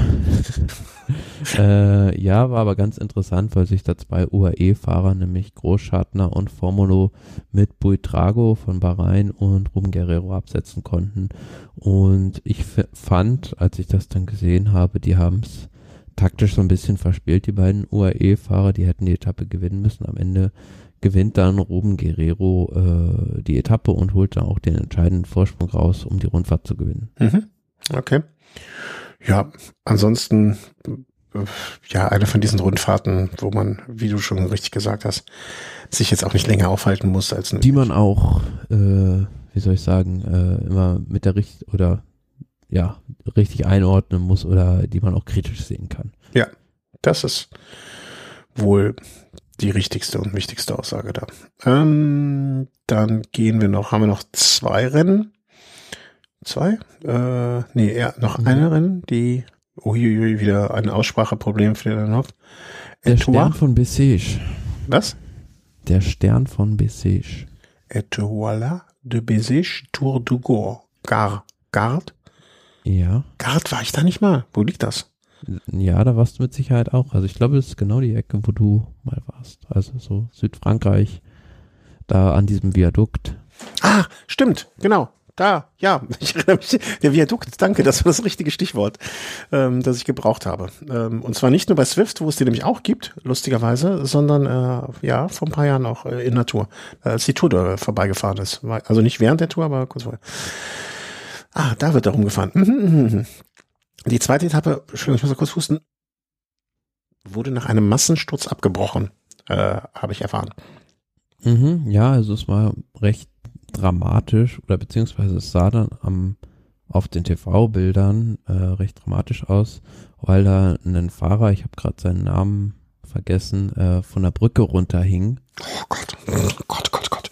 Ja. Und äh, da war vorausgegangen ein äh, Massensturz und die Etappe wurde hinterher dann nach diesem Massensturz abgebrochen, aber aufgrund dessen, dass äh, keine medizinischen Fahrzeuge mehr zur Verfügung standen, um äh, in einem Falle eines Sturzes äh, Fahrer zu versorgen. Also da hat man aus meiner Sicht von der Rennleitung mal die richtige Entscheidung äh, getroffen. Also 22 Kilometer, die letzten 22 Kilometer bei so einer kleineren Rundfahrt ähm, muss man da ja jetzt nicht unbedingt auf Biegen und Brechen noch irgendwie durchbringen. Also hier steht ja auch in dem Ergebnis drin, due to massive crash on a bridge 22 kilometers from the finish, the race was neutralized.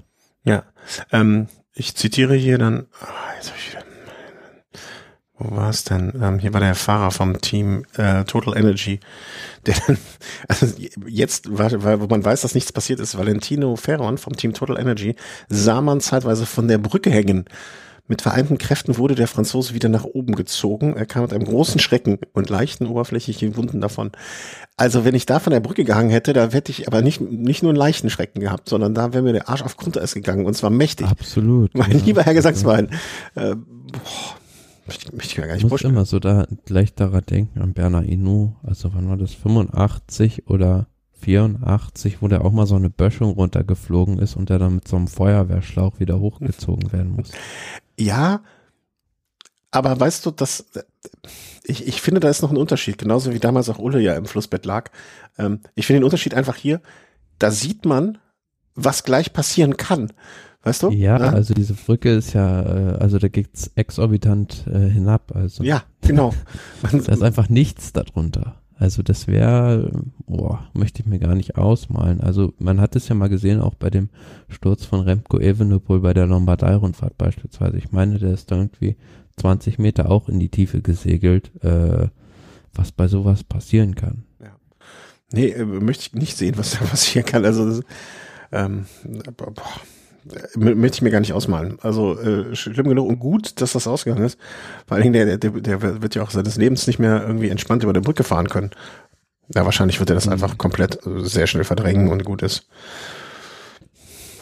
Ja, aber um aufs Sportliche zurückzukommen, ja, also genau. man kann sich das gerne, gerne nochmal angucken, dieses, also da gibt es ein recht spektakuläres Foto, wie der da von der Brücke runterhängt, aber es ist wie gesagt zum Glück äh, da nichts Schlimmeres sportlich dieser Rück Rundfahrt zurückzukommen. Mhm. Zwei Etappensiege auch wieder an schon besagten Arno Deli Und dann gab es eine Bergankunft am Mont Bouquet. Die wurde gewonnen von Matthias Gjelmose von Drecksiger Fredo, auch ein junger Fahrer, den man jetzt so, bei dem man den Durchbruch erwartet, hat an dem Tag die Etappe gewonnen und aber am Ende die Rundfahrt im letzten Zeitfahren dann doch noch um eine Sekunde gegen Nielsen Paulus verloren. Ja, äh, und wo wir dann wieder wären, Team Education First, mit einem guten Start ins Jahr. Also, weiß nicht. Absolut, ja, wo man immer so sagt, äh, oder viele Kritiker dem Team nachsagen, sie sind nicht ja, professionell auf dem Niveau wie beispielsweise Team Jumbo Visma, Team Ineos oder auch Team UAE. Mhm, ja. Ja, aber vielleicht ist es auch äh, ne, äh, Jonathan Wouters Art und Weise, wie er da mit den Leuten umgeht und was sie da machen. Ich bin ja immer noch ein großer Fan dieser des alternativen Rennkalenders, den sie auch fördern und, und unterstützen und da Sachen machen mit den ähm, ja, Sponsoren. Insofern sehe ich den vielleicht auch nach, dass sie nicht so viel Rennen gewinnen, aber dafür andere Sachen machen, die ja auch irgendwie Publicity für den Sponsor schaffen. Also vielleicht haben die diesen, ist dieser ganz ein ganzheitliche Ansatz, den man da auch sehen muss, vielleicht dann auch für den Sponsor der lukrativere. Ne? Das, äh, hm. ich weiß nicht, wenn man so ein Team, wenn, wenn man vom Team UAA hört, okay, die sind nicht so professionell wie wir. Naja, am Ende des Tages ist es wahrscheinlich nur eine Aufrechnung von Aber Klicks, Medienauftritten und Präsenz. Das ist immer die Frage, was dein Sponsor will. Also man sieht ja, in diesem Jahr ist das Team sehr stark südamerikanisch ausgerichtet mit der Verpflichtung von Carapaz und auch mit einem Fahrer wie Chavez beispielsweise, Rigoberto Uran.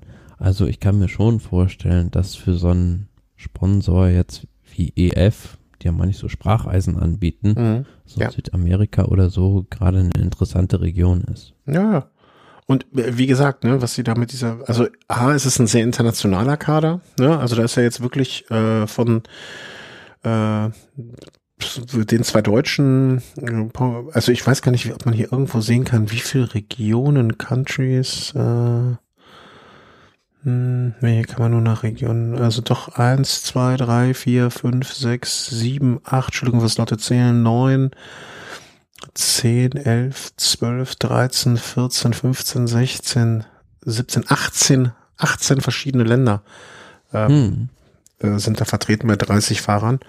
Also ist halt sehr ja. international aufgestellt. Und wie gesagt, das alles, was wir noch außerhalb des normalen hm, UCI-Rennkalenders machen, das finde ich halt auch. Äh wo man, wo man eigentlich äh, denkt, oder beziehungsweise es ist ja so, dass es ein amerikanisches Team ist, aber nur zwei amerikanische, US-amerikanische Fahrer hat. Ja, also ist ja auch ein sehr international aufgestelltes Unternehmen, glaube ich. Also, die, also was ich so mitbekomme, zumindest aus, äh, was man so mal hier und dort am Rande liest. Mm, ja, also soll man so schön weitermachen. Also lieber zwei, drei Siege weniger und dafür noch andere Sachen unterstützen, ähm, die rund um den Radsport sich abspielen. Äh, das ist mir deutlich lieber. Kommen wir mal zu den Rennen, die jetzt, äh, sag ich mal, in den nächsten, bis zur nächsten Sendung, tippe ich mal auf zwei bis drei Wochen vielleicht, äh, was da so ansteht. Heute, Tag der Aufzeichnung, muss man vielleicht dann auch an dem Moment sagen, ist der siebte, zweite. Über die afrikanischen Kontinental Championships, also die Afrikameisterschaften, das Pendant zur Europameisterschaft, das lassen wir jetzt mal außen vor. Mhm. Auch die neuseeländischen Meisterschaften, Tour of Oman, mhm. denke ich mal etwas. Ich ich ich ich mache jetzt ich mache jetzt mal so, dass ich mal die Rennen nenne und du mir hinterher sagst so ein Schwachsinn. Also die Kuhrennen interessiert eh keine Sau.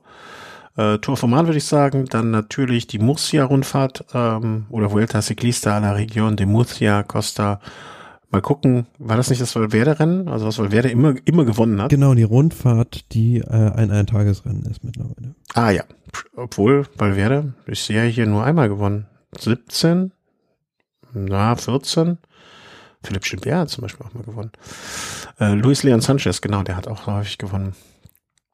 Ähm, genau, das Tagesrennen jetzt äh, rund um Murcia. Was kommt denn dann da noch so? Vuelta Algarve Rundfahrt. Äh, mhm. In unserer Portugal-Sendung. Ähm, Andalusien-Rundfahrt dann auch schon zur zeitgleich. Also auf dem äh, auf der Iberischen Halbinsel ist viel los. Äh, UAA-Tour äh, beginnt in gut zwei Wochen. Und dann haben wir schon am 25.02. äh, können wir die Kerze zünden. Omelette hat Newsblatt, der erste äh, belgische Klassiker. Habe ich alles, äh, habe ich alles am Schirm?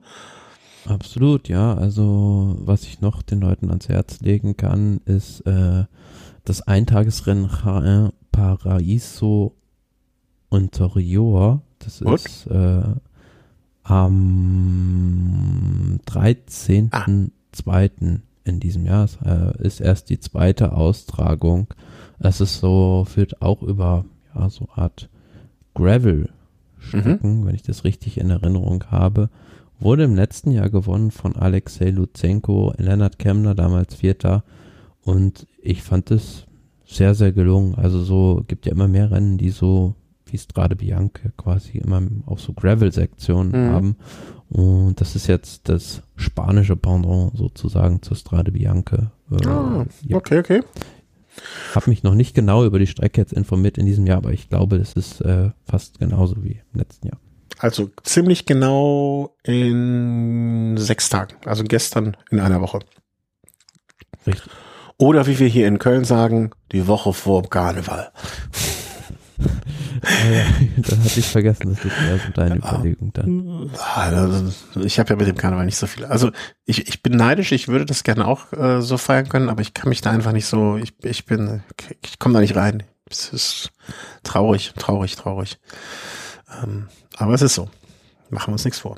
Mm, ja, damit hatten wir den Überblick, äh, was so an Rennen ansteht. Also 25.02. Omlet, dann fängt die belgische Klassiker an. Merkt euch noch äh, so ein bisschen hier die äh, Algarve-Rundfahrt, Murcia, Tagesrennen. Äh, was habe ich noch vergessen? Dein äh, spanisches, das ich nicht aussprechen kann, Ja, Gravel-Rennen. Paraíso Interior. Wie? Äh, ah, nee, sie. Und dann seid ihr für die nächsten Wochen, zumindest für die nächsten zwei, zweieinhalb Wochen äh, informiert, was definitiv kommen wird. Definitiv wird kommen, dass Mark Cavendish äh, im Trikot von Astana unterwegs ist. Also wir hatten es, glaube ich, sogar schon mal so gemutmaßt oder es wurde gemunkelt und wir haben die Gerüchte dann aufgegriffen, ähm, dass er da ein neues Zuhause finden wird. Menschlich enttäuscht zeigt sich sein Anfahrer, den er wohl nicht irgendwie mitgenommen hat oder so. Ich habe da nur eine Überschrift mitbekommen. Äh, kann das sein? Ja, es geht da, meine ich, um ähm, Geld. Es geht immer um Geld. Maximiliano Ricchese, dem wohl, also laut seiner Aussage versprochen wurde, dass er zum nächsten Cavendish-Team mitkommt und der jetzt bei der Vuelta San Juan dann, äh, ja, immerhin im Alter schon von 39 Jahren, seine Karriere dann äh, beendet hat. Also es gab da auf der letzten Etappe, meine ich, war das auch recht bewegende Bilder, wo er dann vor dem Feld auch hergefahren ist, um sich da feiern zu lassen. Äh, der hat, glaube, war in einem Interview irgendwo äh, sich da ein bisschen abfällig geäußert über Mark Cavendish. Ja. Ähm, wie gesagt, ich kenne aus, äh, habe bisher über Cavendish so aus privaten Kontext oder aus ja nur Gutes eigentlich gehört. Deswegen war ich ein bisschen überrascht, ähm, äh, dass das so da gelaufen sein soll. Hm, wahrscheinlich wie bei vielen solchen Angelegenheiten muss man eigentlich beide Seiten hören. Aber ich glaube, Mark Cavendish ist erstmal froh, dass er jetzt doch noch ein, die Möglichkeit finden wird, äh, ein Jahr weiterzufahren. Stand ja bis zuletzt wohl mehr auf der Kippe und ähm, ja, er arbeitet wohl jetzt äh, einfach noch bis zum Sommer daran, einen Toursieg einzufahren. Also Etappensieg natürlich. Um ähm, das kann ja eigentlich nur noch sein einziges großes Ziel sein. Machen wir uns Ja klar, und er hat immerhin, also ja, Astana, wenn man sich mal die Historie des Teams anguckt, ist jetzt nicht zwingend als Sprintermannschaft bekannt. Also die haben im Prinzip keine Erfahrung, was Massensprints angeht. Also die hatten Mhm. nie einen richtig Top-Sprinter eines Formats, Mark Cavendish, an Bord. Aber er hat immerhin noch einen Fahrer wie Case Bohl als Anfahrer mitbekommen. Und wenn man dann sich mal den Kader von Astana so ein bisschen genauer durchguckt, klar, da wirst du so viele kasachische Namen lesen, aber sind auch einige Leute doch dabei, die auch in den Sprints vorne mit reinhalten können. Also ich denke da beispielsweise an den Gleb Siriza, der jetzt bei der Vuelta San Juan auch schon auf der ersten Etappe beispielsweise Fünfter war, wo ich da so ein bisschen aufgehorcht habe. Und ähm, ich weiß nicht, wie du das siehst. Also traust du ihm das zu, dass der doch die Etappe gewinnt bei der Tour? Nein.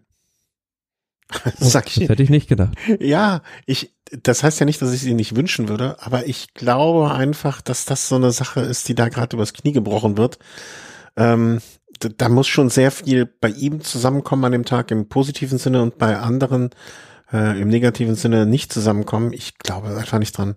Ich, ich habe auch, also wenn ich mir so dieses Team Astana in der Historie angucke, da sind auch schon zu viele abgehalfterte Jungs hingegangen, die am Ende ihrer Karriere doch noch mal irgendwo was reißen wollten und nichts gerissen haben. Ähm, und wenn ich, ich sag sogar eins, ich würde mir fast wünschen, dass Cavendish jetzt nicht nochmal zwei, drei Etappen bei der Tour de France holt.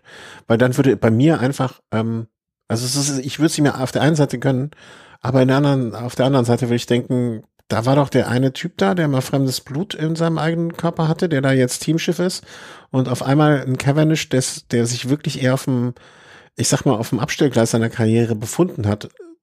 Ne? Ohne Frage, der größte Sprinter aller Zeiten. Er hat die mal gleich genauso viele Siege wie Eddie Merckx.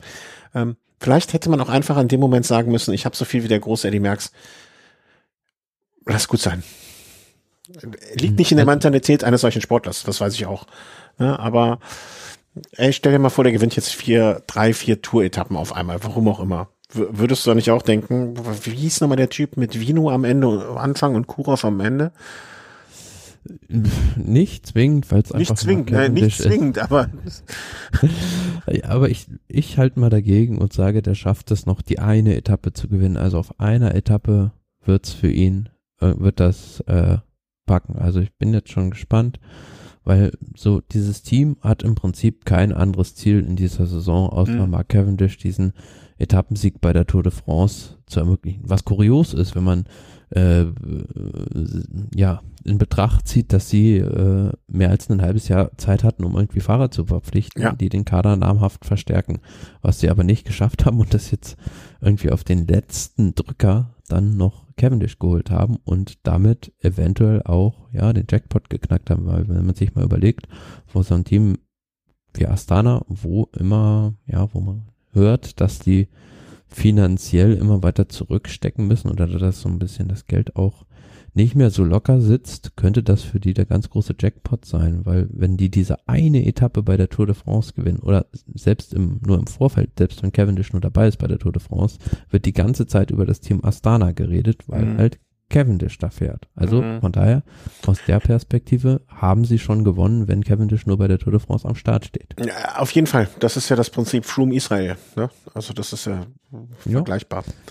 Aber er hat jetzt übrigens auch schon äh, in drei Tagen, also am Freitag bei der Muscat Classic seinen ersten Einsatz für das Team. Da ja, wird man schon sehen, wie das funktioniert. Ja, die werden ja jetzt, also wenn ich hier zumindest da was zu sagen hätte, äh, würde ich jetzt das Team von, ein Team von zwölf Leuten, äh, vielleicht, lass es mal maximal 13, 14 sein, schon zusammenrufen und die werden bis zum letzten Tag der Tour de France einkasaniert nur noch zusammen leben, zusammen essen, zusammen trinken, zusammen aufs Klo gehen, ähm, damit sie als Team eingeschworen da auf dieses Ziel hinarbeiten. Also äh, da jetzt zwei, drei noch als Ersatzleute mit dabei haben, falls sich mal einer verletzt, aber ansonsten muss geht's ja gar nicht anders, als dann, wenn man das, wenn man aus dieser Zitrone noch das letzte Säftchen da rauspressen will, ähm, dass das nur als Team auch funktioniert und die so viel wie möglich vorher an Rennen zusammenfahren müssen.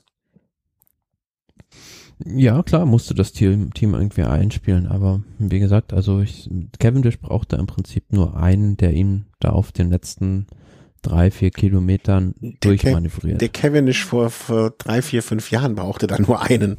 Ich bin da leider, leider, ich war ja, ich war ja, glaube ich, der einzige von uns, der, der Cavendish über Jahre immer gesagt hat, ja, freut mich für ihn und so weiter und so fort.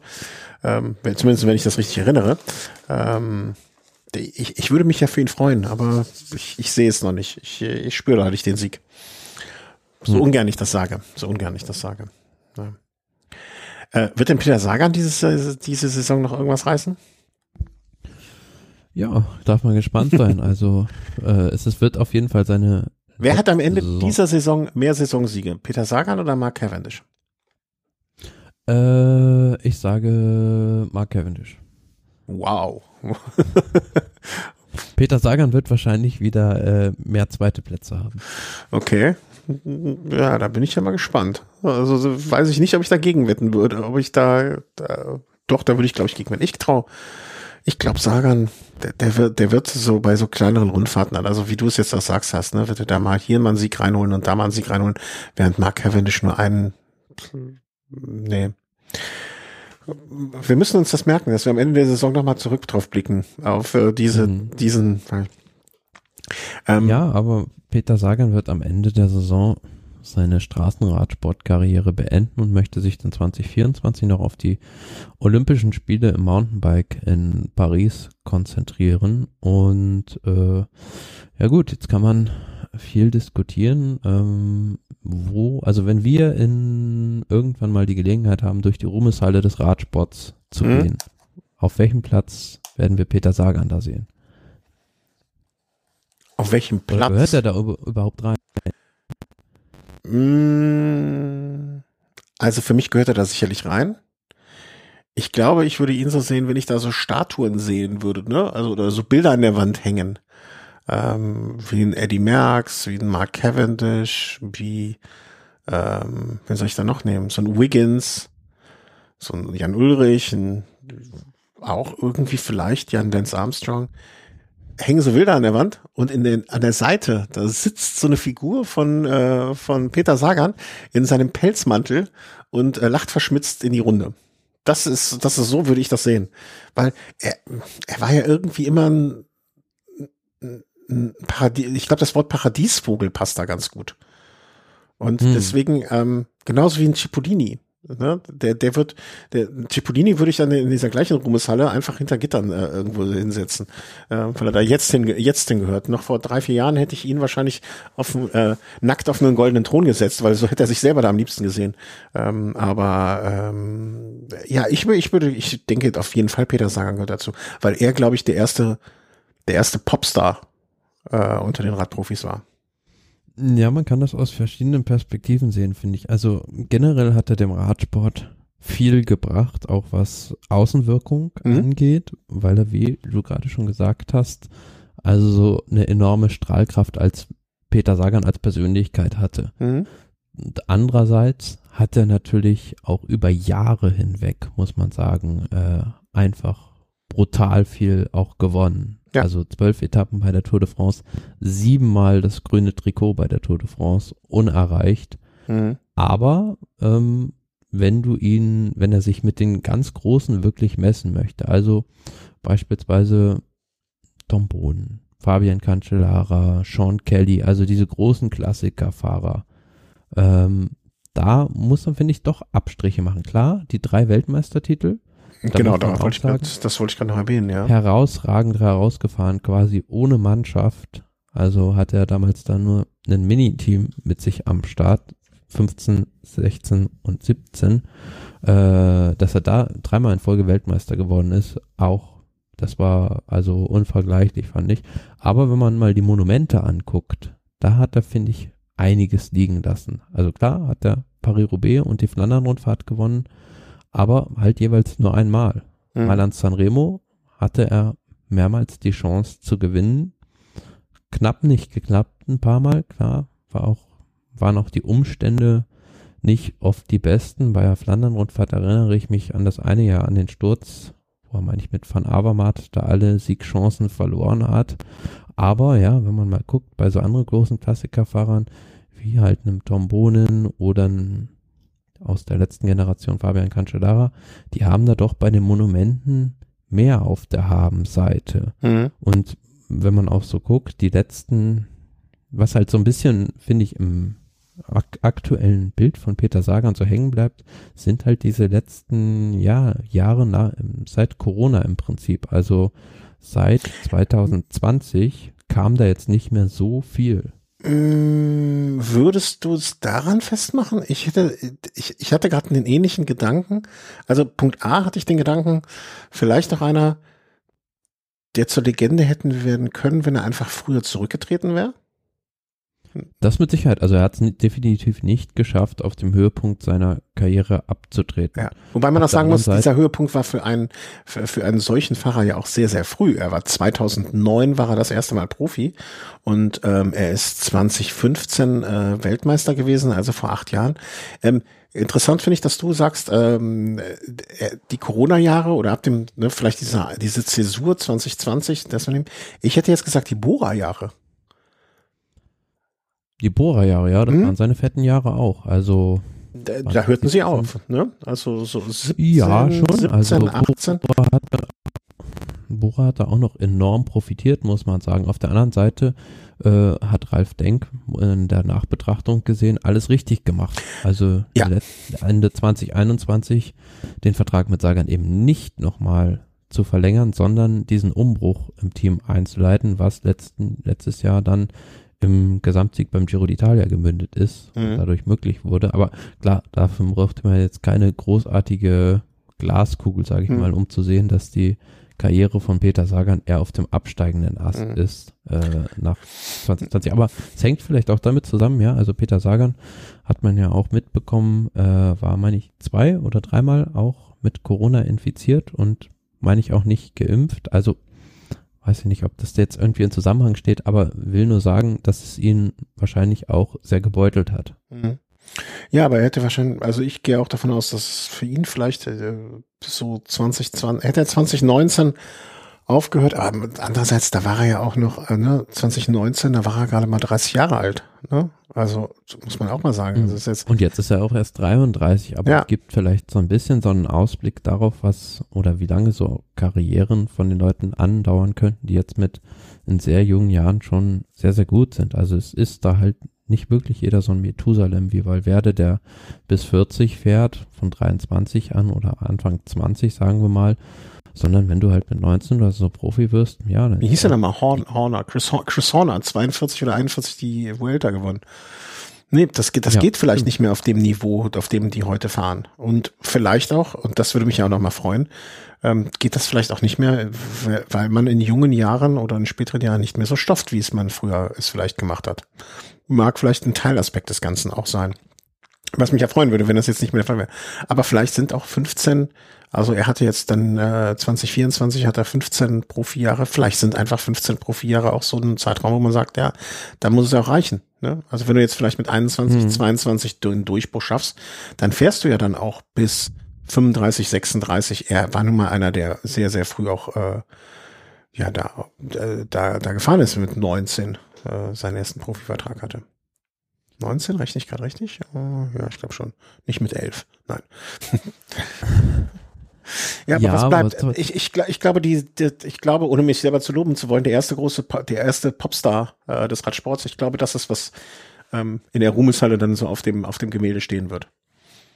Ja, das schon, klar. Aber im Fall, also so zwei Sachen, die ich noch sagen will zur Karriere von Peter Sagan. Das eine, ich hätte gerne gesehen, äh, ist leider nicht passiert, äh, wie Wout van Aert und Peter Sagan in seiner Blütezeit um das grüne Trikot bei der Tour de France gekämpft hätten. Also da mhm.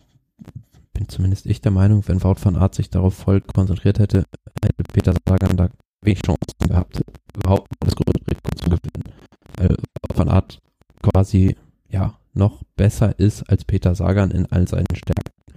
Aber gut, er ist nicht mit ihm in einer Generation gefahren, schon in einer Generation, aber äh, er ist mit ihm Rennen gefahren, aber sie sind halt unterschiedlichen Alters, so dass es so nicht gepasst hat. Auf der anderen Seite muss man natürlich Peter Sagan auch zugute halten. Also ich finde die Statistik gerade nicht, aber man müsste mal nachschauen, wie viele zweite Plätze Peter Sagan okay. alleine bei Tour, Tour de France Etappen hat, was meines Wissens nach oder wenn ich habe es irgendwann mal nachgeguckt, monumental war, also wie viele zweite Plätze er da hat. Er hat alleine zwölf Etappen gewonnen bei der Tour, klar, aber die zweiten Plätze, die da noch dazu kommen, sind natürlich auch dadurch bedingt, dass er ja eigentlich mit den beiden besten Flachsprintern ja, der Radsportgeschichte, nämlich Marcel und Mark Cavendish in einer Generation gefahren ist. Mhm. Auch sagen, wenn die nicht gewesen wären, hätte ein Peter Sagan ja noch viel, viel mehr Tour de France Etappensiege auf dem Konto. Ja, ja, da bist du immer äh, Opfer deiner Zeit, äh, wahrscheinlich auch. Ähm, nee, ich finde jetzt, ich wollte jetzt kurz gucken auf die Schnelle, aber ich finde da auch nichts, wo man äh, die von dir aufgerufene Statistik vielleicht auf die Schnelle nachgucken kann. Ähm, ja, ähm, es bleibt, also ich glaube, den, äh, den, den Sagern von vor ein paar Jahren hätte ich jetzt gesagt, äh, den wird man vermissen. Peter Sagan der letzten zwei, drei Jahre. Werde ich den vermissen? Ich glaube fast nicht. Ich wünsche ihm nochmal alles Glück für die, äh, für die WM. Äh, Quatsch, wohl WM für die Olympiade. Ja, äh, da, dass er den Mountain, bei den Mountainbikern mithalten kann und dass die, diese ganze Geschichte jetzt nicht irgendwie wenn da nochmal so ein Schuss nach hinten losgeht, also nochmal ein Schuss in den Ofen wird und er sich hinterher dabei ärgert, dass er nicht schon ein Jahr früher seine Rente genossen hat. Ähm, mhm. ist, ist ja auch immer, dass sowas passieren kann. Oh Gott, hier ist gerade eine Katze reingestürmt. Also, also falls ich jetzt gleich attackiert werde, äh, nicht wundern. Ähm, wie gesagt, den Saga der letzten zwei, zwei Jahre vielleicht werde ich nicht vermissen. Aber es gab ja auch immer so legendäre Werbespots mit Specialized, die er gedreht hat. Ne? Also für die hat er ja auch ganz viel gemacht und ähm, da geht ein großer, da geht ein großer ähm, des Radsports und ich freue mich jetzt für ihn, dass er seine Rente genießen kann. So sehe ich das aber auch. So ein bisschen. Ja, auf der anderen Seite will ich mir auch keiner verdenken, dass jetzt so diesen letzten Vertrag bei Total hat er mal schon so ein bisschen das Gefühl, okay, das ist jetzt nochmal einmal richtig fett Kasse machen. ja. Aber wem will man das dann verdenken? Also er hat es sicher verdient.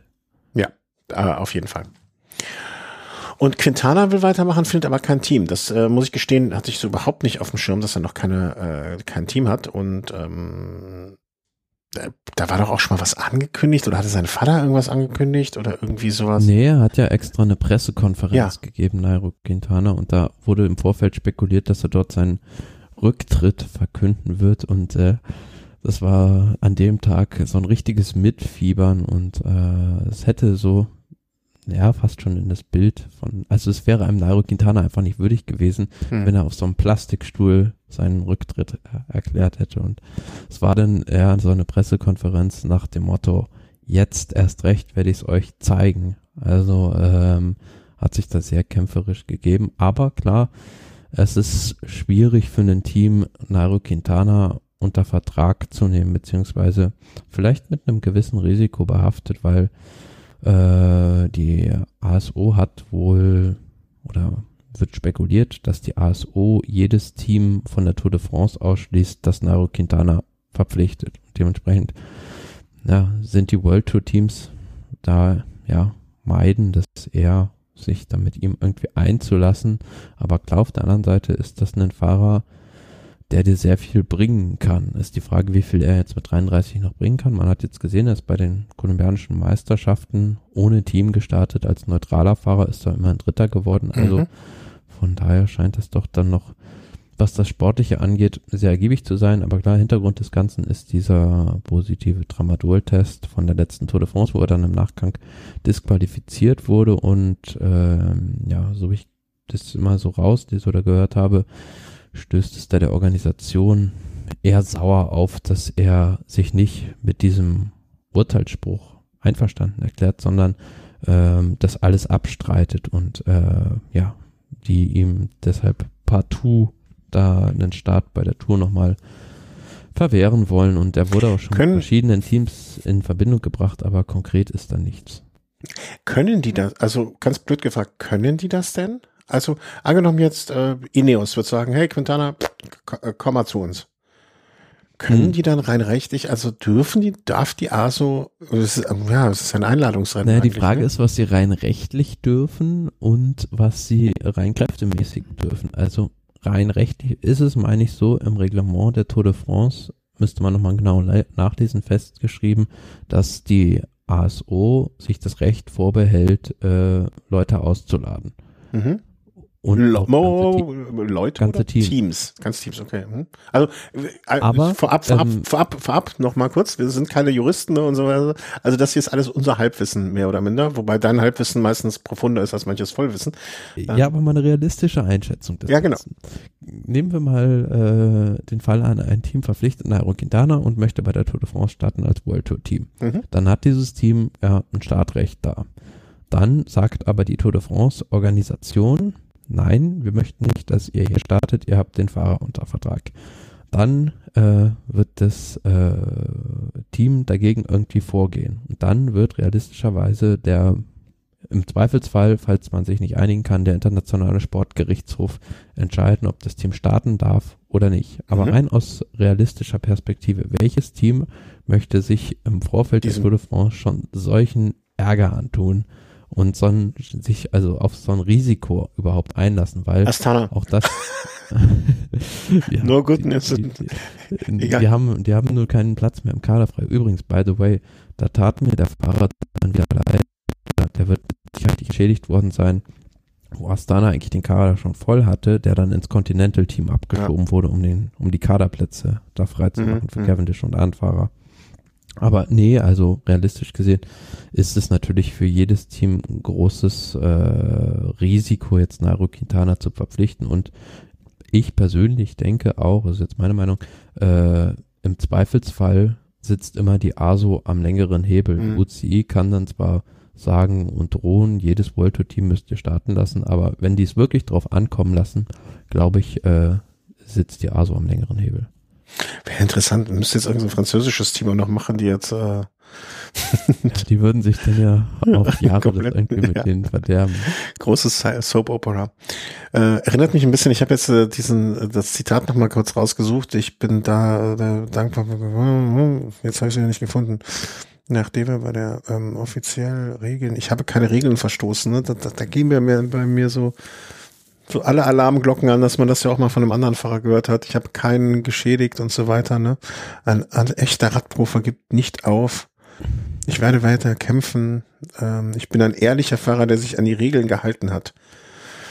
Naja, auf deiner Seite kann man es ja auch so sehen, äh, kann man den Radsport. Gelogen ist es ja auch, auch nicht. Gelogen ist es ja auch, auch nicht, ne? Nee, in dem Sinne nicht schon. Also es ist in dem Sinne kein Dopingvergehen, beziehungsweise das Tramadol ist im Wettkampf verboten. Also wenn du das im Radsport bei einer Rundfahrt oder bei einem Eintagesrennen irgendwie dir nachgewiesen wird, dann wirst du disqualifiziert, zieht aber wie im Fall von Quintana da keine Sperre nach sich, sondern einfach Disqualifikation vom Wettkampf. Auf der anderen Seite, finde ich, muss man dann den Radsport da auch mal vielleicht in ein positives Licht stellen, weil in anderen Sportarten, wenn man mal über den Tellerrand guckt, okay, die WADA will das jetzt äh, verbieten, aber erst in einem Jahr oder so, 2024, soll Tramadol dann verboten sein.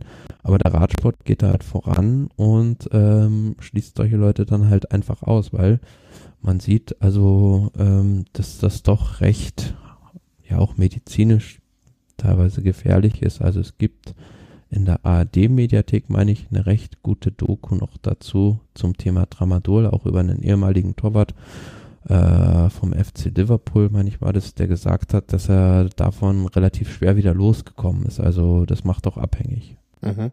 Okay. Äh, das Problem ist nur, dass äh, mal abgesehen von Freaks wie dir und mir, dass keiner mitkriegt. Glaubst du bei Lieschen Müller an der Kasse, die sagt, ey, der Radsport, die sind aber weit vorne bei der Looping-Bekämpfung. Da ist immer noch äh, der Dan Samsung und der Ulle der keinen geschädigt hat. Das, das finde ich das Traurige daran, dass man. Hm? Auf der anderen Seite musst du ja immer erstmal vor deiner eigenen Haustür rückkehren, ah, ja, ja, bevor du den Besen auf andere wirfst. Genau. Erstmal abliefern und dann kann man immer noch was sagen. Ähm, nur das, das ist ja auch nichts, womit man in die Außendarstellung groß geht. Ne? Dass du sagst, wir machen aber, damit wirfst du ja auch Dreck auf die anderen, die es nicht machen. Und äh, das, das ist ja auch nie, nie ein feiner Charakterzug oder nie ein Charakterzug, ähm, der gut ankommt oder selten. Oder wenn dann bei den falschen Leuten. Aber, aber letztlich gut, Quintana hängt da jetzt irgendwo zwischen Hammer und Amboss, ist er letztlich, ja, vielleicht so ein bisschen selber dran schuld auf jeden Fall auch, aber ich sehe da jetzt für ihn wenig Perspektive für das Jahr 2023 zumindest. Nee, da sehe ich gar keine Perspektive mehr. Weg aus. Tschüss. Finde ich schade einerseits, ich hätte ihn gerne nochmal gesehen auf gutem Niveau. Aber andererseits, ey, pff, ein, ein Bekannter meinte mal, wer sich mit Hunden schlafen legt, muss sich nicht wundern, wenn er mit Flöhen aufwacht. Absolut, ja. ja und das ist in dem Fall, glaube ich, der Fall. Ne, ich habe dieses, äh, ich, das Buch, was ich noch nie zu Ende, noch nicht zu Ende gelesen habe, aber bald mal zu Ende lesen muss über den kolumbianischen Radsport, äh, da, da lernt man, was heißt lernt man, aber ähm, versteht man manches äh, ähm, vielleicht ein bisschen besser ähm, und, und bewundert die Leute auch, ähm, aber ähm, da, da würde ich sagen, das hat er in Teilen auch äh, selber zu verantworten. Ja, denke ich auch. Und interessant ist ja auch, also Radsport funktioniert, also jetzt mal auf Kolumbien gesehen, ja immer in Zyklen. Also wir hatten so die Phase, wo die Franzosen, die Italiener sonderlich gut waren. Kam irgendwann äh, auch eine Ära, will ich sagen, eine Ära, aber äh, eine Phase, wo die Deutschen ganz vorne mitgemischt haben, auch die mhm. Ulrich-Zeit beispielsweise. Dann kamen irgendwann die Briten, die super gut waren. Dann kamen die Kolumbianer und mittlerweile sind's ja, also die Slowenen erst gewesen und jetzt sieht man ganz viele Talente aus Skandinavien, also Norwegen. Und das zeigt wieder so, also dass es jetzt über Jahrzehnte nicht die eine dominierende Nation im Radsport gibt. Auch das Radsportland Kolumbien, muss man so sagen, befindet sich momentan, ja, also da kommt wenig nach in den mhm. Nachwuchsklassen. Also wenn du jetzt so an große Radsporttalente denkst, hm, fallen, fallen mir jetzt nicht so viele aus Kolumbien ein. Also es ist immer noch Rigoberto Uran, der da ist, Egan Bernal, Esteban Chavez. Ja, das sind so die Fahrer, an die man denkt, wenn man an kolumbianischen Radsport aktuell denkt. Und natürlich Quintana, der aber, ja, wie wir gerade geschildert haben, ohne Arbeitsvertrag da steht. Ja, äh, unterschreibe ich dir alles. Und das ist, glaube ich, aber auch einer der Aspekte, warum zumindest mir der Radsport so gut gefällt, weil es nicht eben wie im Fußball ist, wo seit Jahrzehnten die eine Nation oder die äh, eine Handvoll Nationen alles unter sich ausmachen kann, muss oder es einfach macht, ähm, sondern dass es äh, immer wieder aus allen aus allen aus allen Ecken ähm, der Weltkarte irgendwie neue Talente kommen und äh, sich dann vielleicht auch gegenseitig befruchten und deswegen in jungen Jahren, also im übertragenen Sinne des Wortes, deswegen in jungen Jahren ähm, Vielleicht auch, vielleicht braucht es ja auch öfter, vielleicht braucht es ja auch den ein oder anderen Fahrer, der an einem, an, äh, auch in jungen Jahren schon, der an dem anderen wächst und deswegen, ne, so zwei, wie, wie mhm. Armstrong immer gesagt hat, Ulrich, ohne Ulrich wäre ich auch nicht so gut gewesen und so weiter, ne. Vielleicht ist es in, braucht man auch so sich selbst befruchtende Systeme, wo dann viele Fahrer dann hochkommen und, ähm, dann auch die, die, die Umfelder geschaffen werden für diese Fahrer in dieser Zeit. Ähm, ja, das mag einer der Gründe sein. Juti, ich sehe, wir haben fast zwei Stunden durch. Was für ein Race außergesprochen, außergewöhnlich lange ist, aber wir hatten noch viel zu erzählen. Ähm, gut, ich hoffe, äh, ihr habt euch ein bisschen amüsiert. Wir konnten euch gut unterhalten. Ihr habt ein bisschen was gelernt. Ihr habt äh, ein bisschen was äh, ja, an Informationen mitgenommen. Oder habt vielleicht auch für uns was zum Lernen. Ja, genau, hab für uns was zu lernen. Wir hatten noch zwei, drei Fragen gestellt. Habe ich vergessen, aber äh, vielleicht, äh, äh vielleicht spult ihr nochmal zurück äh, vor zwei Stunden und hört das Ganze nochmal an und dann könnt ihr die Fragen beantworten. Ähm, ja, im letzten Snack gab es auch viele, viele Kommentare. Vielen herzlichen Dank, sage ich an der Stelle auch schon mal dafür. Ähm, jeder Input ist immer sehr willkommen. Ähm, vielen Dank auch äh, für die Spenden. Es ist ein bisschen weniger geworden in den letzten äh, Monaten, was nicht schlimm ist. Solange wir den Betrieb noch aufrechterhalten können, ähm, ist das völlig in Ordnung. Ähm, man ich habe in einem anderen Podcast gehört, dass die Leute gesagt haben, ähm, es ist ein bisschen weniger geworden, aber das ist egal, ähm, weil überall wird alles teurer und das, wenn man dann vielleicht jetzt im Moment nicht den Euro übrig hat, ähm, ist das völlig in Ordnung. Ähm, wie gesagt, also, solange nichts kaputt geht und wir neue Sachen kaufen müssen und so weiter, ist alles noch, alles noch im mehr als grünen Bereich. Ähm, ihr könnt auch immer, wenn ihr möchtet oder wenn ihr äh, Jeff Bezos weniger reich machen würdet, über seinen Affiliate-Link, aber das sind alles nur Kleinigkeiten, wir machen das ja hier aus Spaß. Geld, Thomas, wir machen, wir machen es aus Spaß. Aus Spaß an der Freude, ja. Genau. Also, und, ja unser äh, Hobby. Genau, das ist unser Hobby. Und äh, ja, da wollen wir auch kein Geld für. Gut, äh, macht es gut, habt Spaß, äh, bleibt gesund. Seit zwei Jahren, ich glaube, ich habe vor der Pandemie nie gesagt, bleibt gesund. Äh, müß, müsste ich mal nachhören, würde mich mal selber interessieren. Es gibt eine Sendung, da wird gesagt, bleiben Sie sicher. Ja? Was ja. ist das denn? Hab ich nie gehört. Bleiben Sie sicher? Der, der, der siebte Sinn oder Aktenzeichen XY ungelöst? Welche? Letzteres. Echt? Ja. Aktenzeichen XY ungelöst, da, da sagen die, bleiben Sie sicher. Äh, ja, an jeder, am Ende jeder Sendung. Echt? Der Rudi, der Rudi Zerne, was der noch raushaut, der alte Eiskunstläufer. Naja, äh, mu muss ich mal fragen, muss ich, oder nee, noch besser, ich kenne jemanden, eine Dame, die ist begeisternde Aktenzeichen XY ungelöst äh, Guckerin. Äh, vielleicht will ich die mal mit dem Zitat konfrontieren und dann wird die mich anschauen und wird denken, woher hat er das denn? Sehr gut. In, in diesem Sinne bleiben Sie sicher und gesund. Einen schönen Abend. Tschüss. Tschüss.